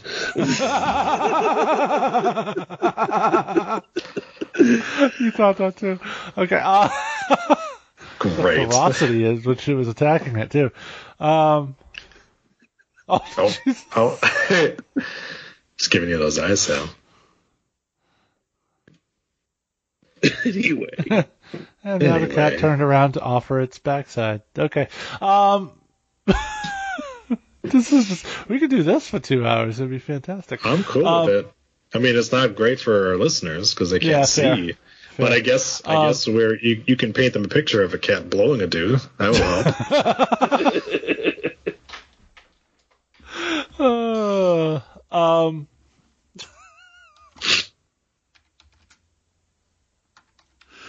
Uh, anyway, um, we we also had this week where uh, Bianca Belair cleanly pinned Dewdrop in the middle of the ring because who needs new stars? Yes. And I look up and it's worse. Okay. Uh, Uh, meow. meow. really? don't don't launch your ASMR career on here. Um, oh my god. I think I'm done. I think that's it. Okay. All right. Okay, no, sorry. Uh, so Adam, you could move the cat. I've seen you do it for your Twitch stream. oh, God. leave? No. Yeah. Let's Oh, turn okay. the camera off. What, no, no, it's not as much fun. Turn it back on. Turn it back on. Or or tell us what's going on. Leave the lights Slowly. on. Slowly. Do it slowly. All right. Uh, do we have any other wrestling? Yes, to like I, so I said. So Bianca had to beat Dewdrop, clean. Clean in the middle with. Uh, so she did the power bomb and then she did what? The, She oh, did the, the 450. 450. She did I the like 450 where she hit her in the face with her fucking knee. Yeah, she did. Nice. So we, um, Troy, what do you think? Are we done with Dewdrop versus Bianca now, or is this still gonna continue? Um, well, it was interesting, of course, that uh, um, WWE re upped their uh, their Piper Niven um, trademark because so if uh, for those who don't know, Piper Niven is a WWE name. She was not that on the independents. She was Viper on the independents. So when they had brought her over and turned her into Dewdrop, they actually abandoned that trademark. And so the fact that they are now re-upping with it, uh, it, it doesn't it doesn't guarantee that she's going back to that name. But I feel like maybe having her lose here might be the start of that to kind of like reinvent herself and and you know reclaim her Piper Nivenness. Um, but considering it's WWE, it's probably just that she's just got pinned and she'll be you know back next week to fight somebody else. It, it is 50-50. We have seen people come up from NXT that they'll lose a lot and then they'll kind of get repackaged and then they'll find the new direction. But um, we have also seen them bring people up and they'll lose and then we don't see them again for like seven months. So we'll see. Well, this would be the third different iteration of her, though. No. Be- Oh, the because she new was- one, yes. If they come back with a new one, yes, it's the third one. Yeah. So that's not great. Yeah, but the Yeah. Dewdrop stick shtick had a ceiling. That was never gonna like. Well, of course. Yeah. Yeah. And and it's it's a terrible name. So, you okay? Yeah. Terrible name spelled horribly. Yeah. Yeah, that that too. That too. I don't know. She So needs what to else get you a, got on the list? she needs to get a different outfit too. Uh, Yeah, that's. I mean, I think that's what she's usually used, but I know, but it's it, when I see her, I'm just like, oh, she's female earthquake. Like it doesn't. It's just not a good look. see, and now Adam came back and he moved the cat and everything's copacetic, and now all I can think about in my fucking brain is, well, hello, Mr. Cat, you must be from IT. I think the problem is with the wire under my desk. oh my gosh, there it is. anyway, okay, um, I think that says more about you. I think there's not much more we can say about me at this point. I think I've pretty much pretty much been been all out there.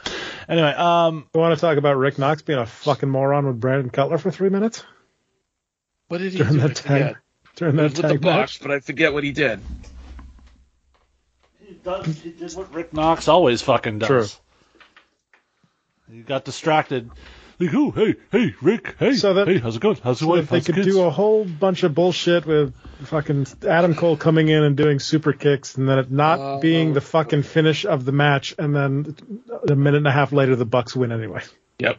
Yep. Fuck your face. Uh, yeah. That would be exactly why I texted that during the match. yeah, I can't. I, I've, I've said it so many times. Just because you say there's not a problem with the referees doesn't mean there's not a problem with the referees. Like Well, it's there's not- clearly a it's not problem the with it. referees. Like I believe the referees know how to do the job. It's they're being told to be dumb as fuck. Yeah. And they are also a character on TV, so they should be going, I'm not going to do that because that's going to make me look stupid. Also, not a single tag rope in that match on either side. Hmm.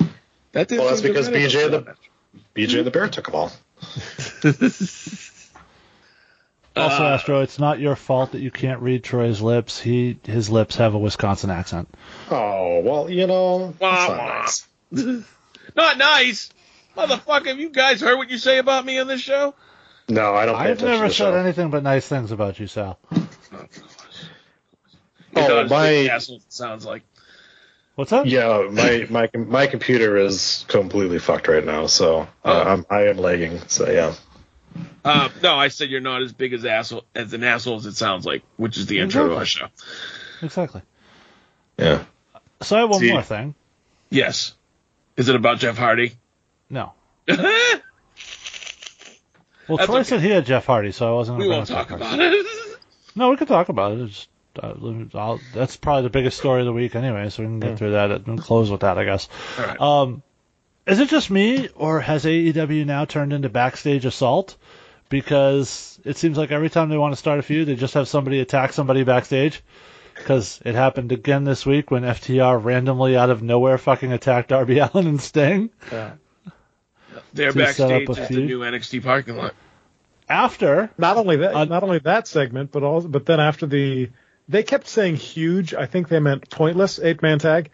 Uh, we go backstage to Eddie Kingston, who we can't fucking hear, yeah, and then Oh, he yes. just gets attacked by 2.0 and Daniel Garcia. Yeah. And uh, the the whole FTR thing came after another botch-filled loss to the Lucha Bros in a match. That, talk about two teams that have no fucking chemistry together. Jesus Christ! and yet have had 85 matches with each other. Right? And are and are having another one soon. Yay! Sweet. I, I don't get that because, like, on paper, you would think those two would be a good fit. But, nope. There- There's something, there's, there's like a disconnect. I'm ju- I'm just gonna say, it's possible that FTR is not a good tag team. Oh, fuck off. I said that like fucking years ago. And you guys are like, what are you talking about? You don't understand good tag team wrestling. So here's the here's uh the thing I'm going to teach you, Sal. So it is okay for people when presented with more evidence to change their mind on things. That's fair. So at the time, if I told you, no, I think they're a really good team, it was because I didn't have the evidence to show that it was actually the people who were helping them. Yes. So I was incorrect at that statement, and now I am saying they're perhaps not the, a very good team given the new evidence that I have. That's not making me wish washy or flip flopping. Speaking of new evidence, I take back So- what I said about Brian Flores. There. Okay. How Well, about CM Punk? No, not yet. We'll get there though. Okay. Um, oh, we'll So- get there. so allow me to say this. I don't.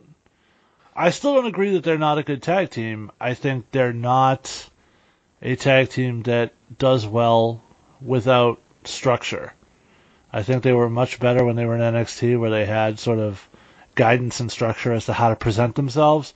When given their own opportunity, it was like, well, we're just going to copy the Midnight Express. Uh, we, we stole their music first. Now we're going to steal their robes. Um, I'm going to be dashing Dax Harwood, and then we're going to have, uh, you know, uh, Cum Sweetness. Goblin Cash Wheeler. I don't know. Um, but does it, it has to start Did you, with a C. sorry, sorry. Clarification. Did you say come gobbling or Goblin. or come goblin? Goblin. Okay. Goblin, like a yeah. So he's he's a, a creature made out of cum. No, he's a creature that drinks cum. Come on. Well, then he'd be a cum goblin goblin. Let your let your imagination go where it may. Nobody said nobody said anything about a cum moloch. All right. I'm still trying to figure out how they're allowed to get away with the Cumora lock, but that's just me. I'm pretty sure the Patriots owner learned that one in a in his most Oh, recent Massage parlor. Oh boy! All right, we should probably talk about Edge because I think we're out of other shit at this point if we're talking about this stuff. Oh, it's not Jeff Hardy. Let's start with Jeff think you know Hardy. I have the only other, the only other thing I wanted to mention. Actually, I have a couple. uh, Just for the Dynamite Diamond Ring. Is this the second year in a row we're doing this bullshit with MJF and Wardlow? Yes. And it's still going to amount to nothing because it's long-term storytelling. And uh, Um, Corey Graves with possibly my favorite line from Raw after that god awful 24 7 segment. Corey Graves says, Of all the things I've seen, that was the most recent. I, appreciate, I appreciated that. Also, also Adam Brian Flores is the head coach of the Miami Dolphins, former coordinator for the New England Patriots, who Sal said was going to suck as a head coach. he knows. He reads the host thread. I had Just no You he doesn't clearly don't. You clearly don't read the chat, Sal. Sal doesn't go in chat. God. It's good time for that. Well, I have to stay here now that I know Astro says mean things about me here. Hashtag vodka. All right. Jeff Hardy. Yes. Troy, you got an official story? Uh, not an official story. It's just kind of a just kind of a loose amalgamation of facts. Sure. We can go. Um, yeah. So Jeff Hardy at a recent house show uh, got uh, hot tagged his ass out of there, and then left the ring and just wandered through the crowd. So of course everyone was like, "The fuck's going on with Jeff?" uh, he was then sent home, and they were told he was sent home because he had a quote rough day, and. Uh, then uh, a short time after that, we got that Jeff Hardy was released from his WWE contract. So, uh, surprisingly, the the normal uh, Fed batters in SRS and Meltzer both are like, no, WWE told him he needs to go to rehab, and he said no, so they fired him, which is their policy. Uh, and it goes back to the fact that you know, I mean, if if you're not going to go to rehab and get yourself cleaned up, they're not going to employ you anymore because they ain't going to use you. Especially if you show up fucking high or drunk off your ass in the middle of a match, which is clearly what he did.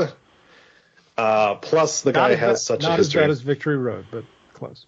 No, but it definitely could have been bad.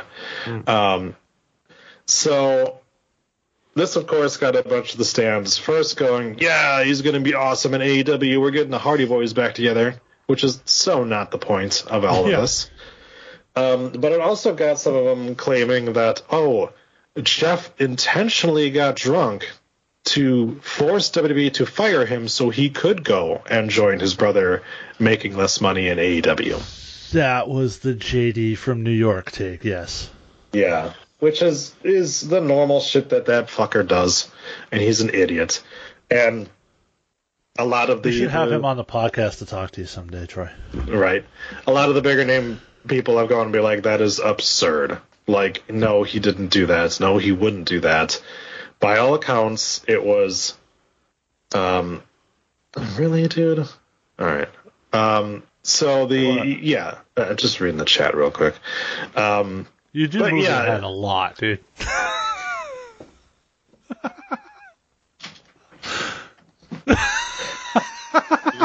oh shit, we got D'Lo Brown. We got D'Lo Brown.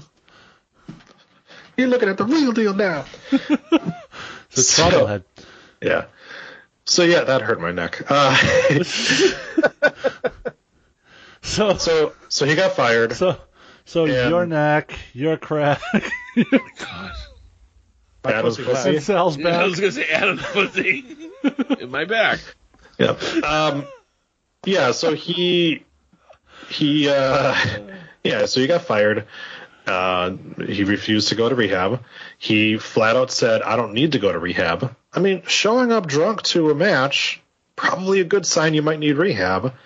Um, but even even if you didn't feel like you need it, you, you still go to keep your job, right? Like he's making a ton of money over there. Anyways, um, he then proceeded to show up on Matt Hardy's weird fucking stream he was doing of doing promos, uh, claiming that he was he was listening to Release Me, uh, and was just like, yeah, I'm cool, and we're gonna do like an ultimate deletion match, stuff like that. It's like, which of course caused all the people in the interview like, he looks good, like yeah, he's he's good to go, he looks good. It's like, do you people not understand alcoholism? Oh no! Apparently, his brother doesn't understand alcoholism. Yeah, no, Matt said he's fine. Yeah, Matt said he's later in the stream fine. says, "For the people who are worried about Jeff, concerned about Jeff, I'm here to tell you he is good. There's no reason to be worried or concerned about him." Wow, dude. So you're just already making an excuse for when Tony Khan hires him in, in 90 days. Here's, here's the problem. Here's part of the reason, probably, why this continues to be an issue. Because when somebody has these types of issues, the last thing they can have around them is an enabler. Mm-hmm. And Matt Hardy is an enabler. For himself and others. Yep. Yes. He excuses away anytime Jeff gets in trouble. Always has. and now he's going to use this as a advantage in business in his professional life for himself. Because at the end of the day, it seems to be at least all evidence pointing that all Matt Hardy really cares about is getting himself over. I was gonna say himself. But if this if if this does away with the Hardy family office, is it worth it? Depends. if Jeff crashes into a fucking pole and dies, is it worth it? Yeah, there there's definitely an issue because he's gonna he's Well, gonna I come mean, in there and he's not it is- getting good. From from Matt's perspective, he probably figures he can be a big part of a tribute show if Jeff does, you know, crash his car. So True. That's true. He's like, I'll get on TV. I'll get a big payday. they'll do a video package and everything. hmm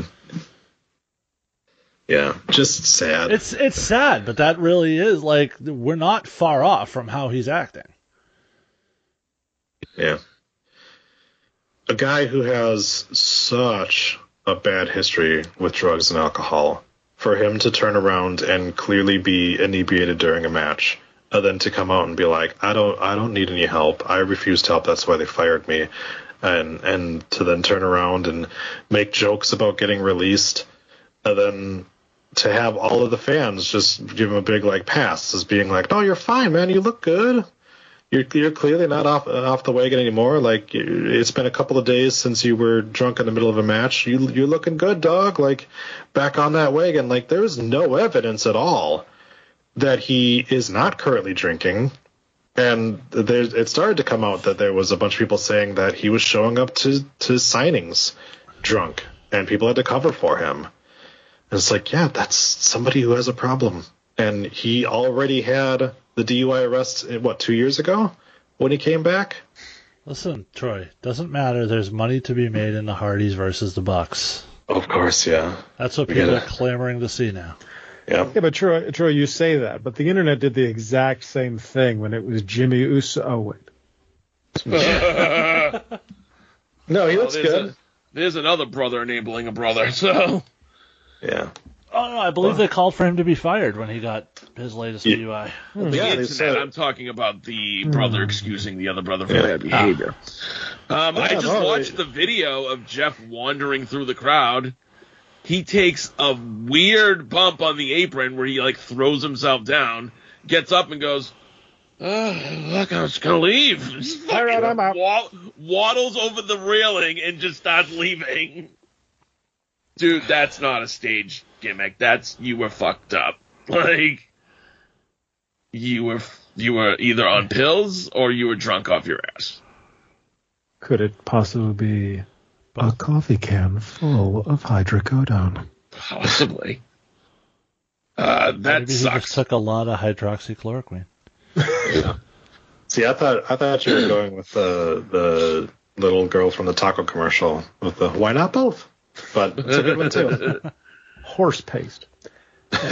Uh, and fucking McIntyre had to like try to cover as he slowly sees Jeff wander into the ground.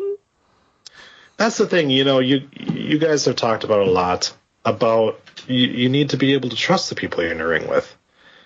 And you got to think of I, I don't remember who they were fighting at, at the time, but those two guys have got to sit there and be like, I was just in the ring with that guy. The Usos. I think it was the Usos, yeah. Actually. Ironically.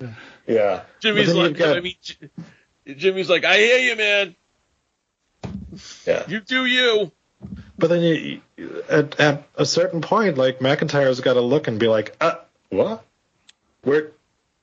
I he was just here. So Mc- I left no, him. I left him McIntyre's- right over there. You could tell McIntyre saw it out of the corner of his eye and tried to cover up for it. Like tried to, Yeah. you know, keep the focus off of that side of the ring. Yeah. It's So good can on the we- can mat for being a professional, but Can we have a little palate cleanser here before we get out of here? Sure. Can I talk about my favorite little wrestling meme of the week? Was it Hook? No. Somebody posted a picture of from WrestleMania of Braun Strowman and Nicholas holding the tag titles, and said, "I really hope Braun Strowman goes to AEW so he can reunite with Marco Stunt." There you go. oh man. Oh, he showed up at Impact, didn't he? yes, no, no, no, no, no, no. He showed up at Final Battle.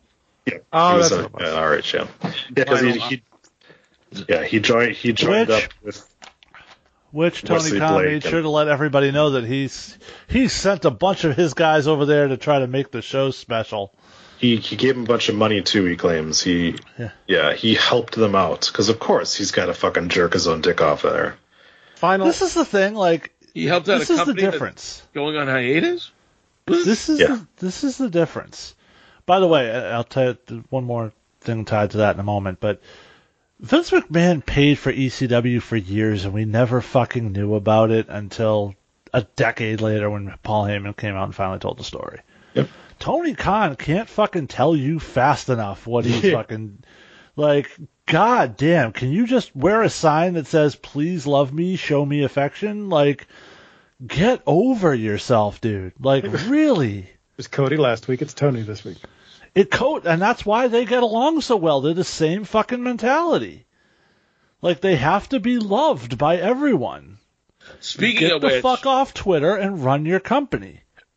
in a They related They- story, They they just want to be want to be loved. Uh, Second a- of all, go to Anthony Ogogo's Twitter page. That dude is Oh, trying desperately to start beef with anyone who they can, including taking a shot at Jonathan Gresham for winning the Ring of Honor title by using like a picture of Little Bill, which I think is racist. I would believe so. It's definitely not not racist. Anthony So- Ogogo also posted, also did some post about like, what even is Ring of Honor while tagging Ring of Honor. Oh my god, dude, you've had three matches and three of them have sucked. Which means that your next match, your next good match will be your first. That's not a good ratio, bro. That's not that's not something you then go out and shit talk people who've been doing this for years at the top of their profession.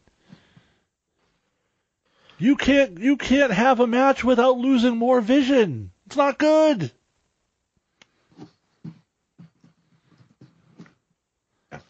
Final battle. when he comes back, though, the good news is ever? the good news is when he comes back, Tony Khan's going to buy the rights to "I Can See Clearly Now" for his entrance return pa- video package. Oh my god. that or Blinded by the Light, There you go. Um, which is not the name of that song. But Blinded What? Lights. okay, uh, in a related story, I'm reading that uh, Tony Khan is Related to which part? I, no, I, I just I just read this. Tony Khan is building a statue of himself outside of Daily's place that says, "I paid for Final Battle, all of it. I paid all of it." I think you're lying about that. You would, So but, the- you, but you think you're not sure. But you're like, but is Tony ironically, no, it here's says the I sent women to Impact. Here's the thing. All of these AEW guys going to Final Battle is sort of like O.J. Simpson going to Nicole's funeral, right? Yeah. Like they basically killed the company and then went to the funeral to dance on the grave.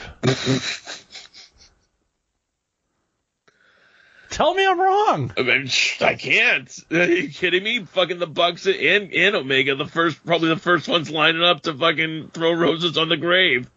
I really wish you wouldn't piss on the ashes. fucking the Bucks. Coming soon, Tony Khan's new book. If I booked it, Tony Khan's new book, Fucking the Bucks. Uh, Speaking the- of which, Sal, did you read the book he yet? wishes. Yeah. I was waiting for it to be read to me. I mean, we could do it now. Troy, you want to read the Bucks book? Sure, I got it up. I never learned to read. No, the um, the most woke company in the world, Ever. AEW, is going to hire the Briscoes, two guys who have gone on record saying they don't much care for them African American people. Or them Homer sectionals. Yeah, so there's that. That should be fun. Well, I mean, to be fair, they'll lose to the Bucks and then we'll never see them again on Dynamite. So Well, no. First they'll first they'll beat like Lee Johnson and some other random black guy just so they can, you know, do that. Then they'll lose to the Bucks. Then they'll go to Dark, where they'll have to deal with the fact that they're on a show called Dark. What do you think the odds are that Cody books Jonathan Gresham to come to AEW to lose the Ring of Honor title to Cody? oh, oh, oh, pretty good odds. I'll put money down on that. Damn. Wh- What does Sal have to watch if that doesn't happen? No, no, no, no, no. I, I'm agreeing with him. um, oh, you know, speaking of Final Battle, though, it was kind of cool to see uh, what's Adam Scherr doing in the Ring of Honor zone. It was, it was funny because the EC3 grabs the mic and he says, "Free Titan," and then out of nowhere comes fucking Strowman, Ch- who looked good to his credit. He looked fucking cut. He really does. He, Yeah. The train noises were a little much, though. choo choo. Um, eh, it's good to see him back in a wrestling atmosphere, although I don't know. I don't know if we will ever see him again. Is it is that the most odd wrestling couple, couple him and Raquel Gonzalez? no, we just had Charlotte and Andrade. I can. Uh, they're two good-looking like people. I can see that. That doesn't surprise me. Killian That Dain. kind and of surprised me. Killian Dain and Nikki Cross. That's a good one. Renee Young and Jon Moxley still sort of weirds me out. No, those two fit each other though. He fits inside of her. At least once. Yeah. Speaking of which, Becky mentioned that on, in her promo. She's like, Cody and Brandi don't make a lot of husband sense. And my little girl.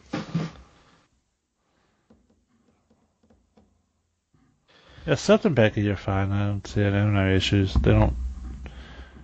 That's not a mismatch to me. No, What about Dana Brooke and uh, and Batista? That wasn't Oh, a really I a, that wasn't really a thing. It was That's like they- saying what about Mandy Rose and Otis. Actually, no. Dana Brooke and Batista was probably realer than than anything in between Mandy and Otis. Uh, I don't even know who else is a wrestling couple right Daniel now. Bryan and Brie Bella. Ew. Like this super smart, like intelligent, book smart dude. And her.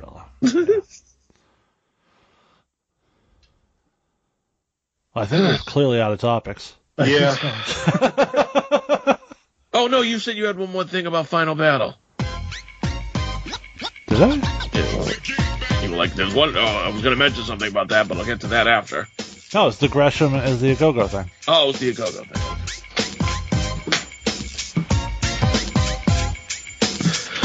So that'll do it for the final regular rundown of 2021. Season Yeah. finale? Join us, technically, join us next week uh, for a few surprises and for the Runnies 2021. Thank you all. Thank you, Sal. Thank you for having me. Fuck you, Todd. Thank Fuck you, you, Bruno. Adam. Fuck you, Bruno Button. I don't know how many of those uh, Runnies topics I'm going to be able to fill out, but it's probably not going to be a lot. Oh yes, just- can't wait for our follow the brand of the ship. which is going to be nine hours long. Yes. Thank you, Jason. Hey, thank you, Troy, and I'm glad that Astro and I were able to make up by the end of this. Like, I I feel like it's the vibes are good now. So,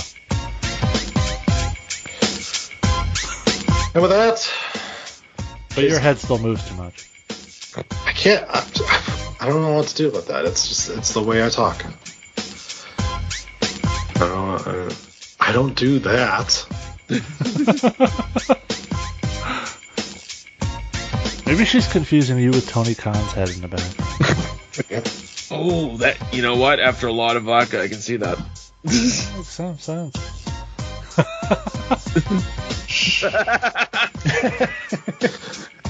Jason, send us home. Uh, I guess that means we will run your ass down next time. Bye.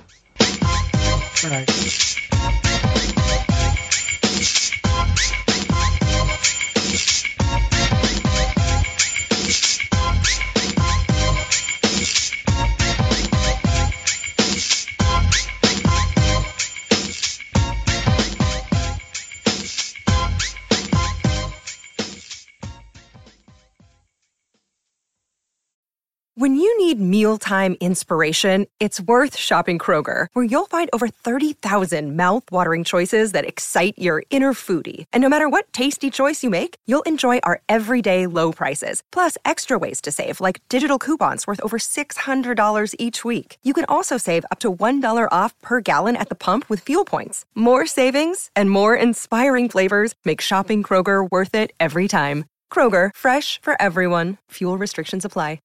You have been listening to a Rundown Wrestling Network production. Please visit rundownwrestling.com for all of our shows, as well as our other special events.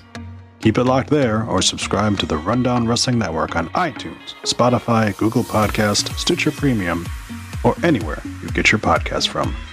Leave us a voice message that we will play on an episode by going to anchor.fm slash rundownwrestling slash message. Join our Patreon at patreon.com slash rundownwrestling. You can show us how much you love us by buying us a cup of coffee for just one buck at ko-fi.com slash rundownwrestling. Go to reddit.com slash r slash rundownwrestling. Follow us on Twitter at Rundown Network. Like us on Facebook at facebook.com slash rundownwrestling. Email the show your dick pics and twat shots via rundownwrestling at gmail.com or go to Instagram or YouTube and look for Rundown Wrestling. Follow us on Twitch by going to twitch.tv slash rundown wrestling, and you can also follow our host Adam on twitch.tv slash the Salzer Effect. This has been a Rundown Wrestling Network production.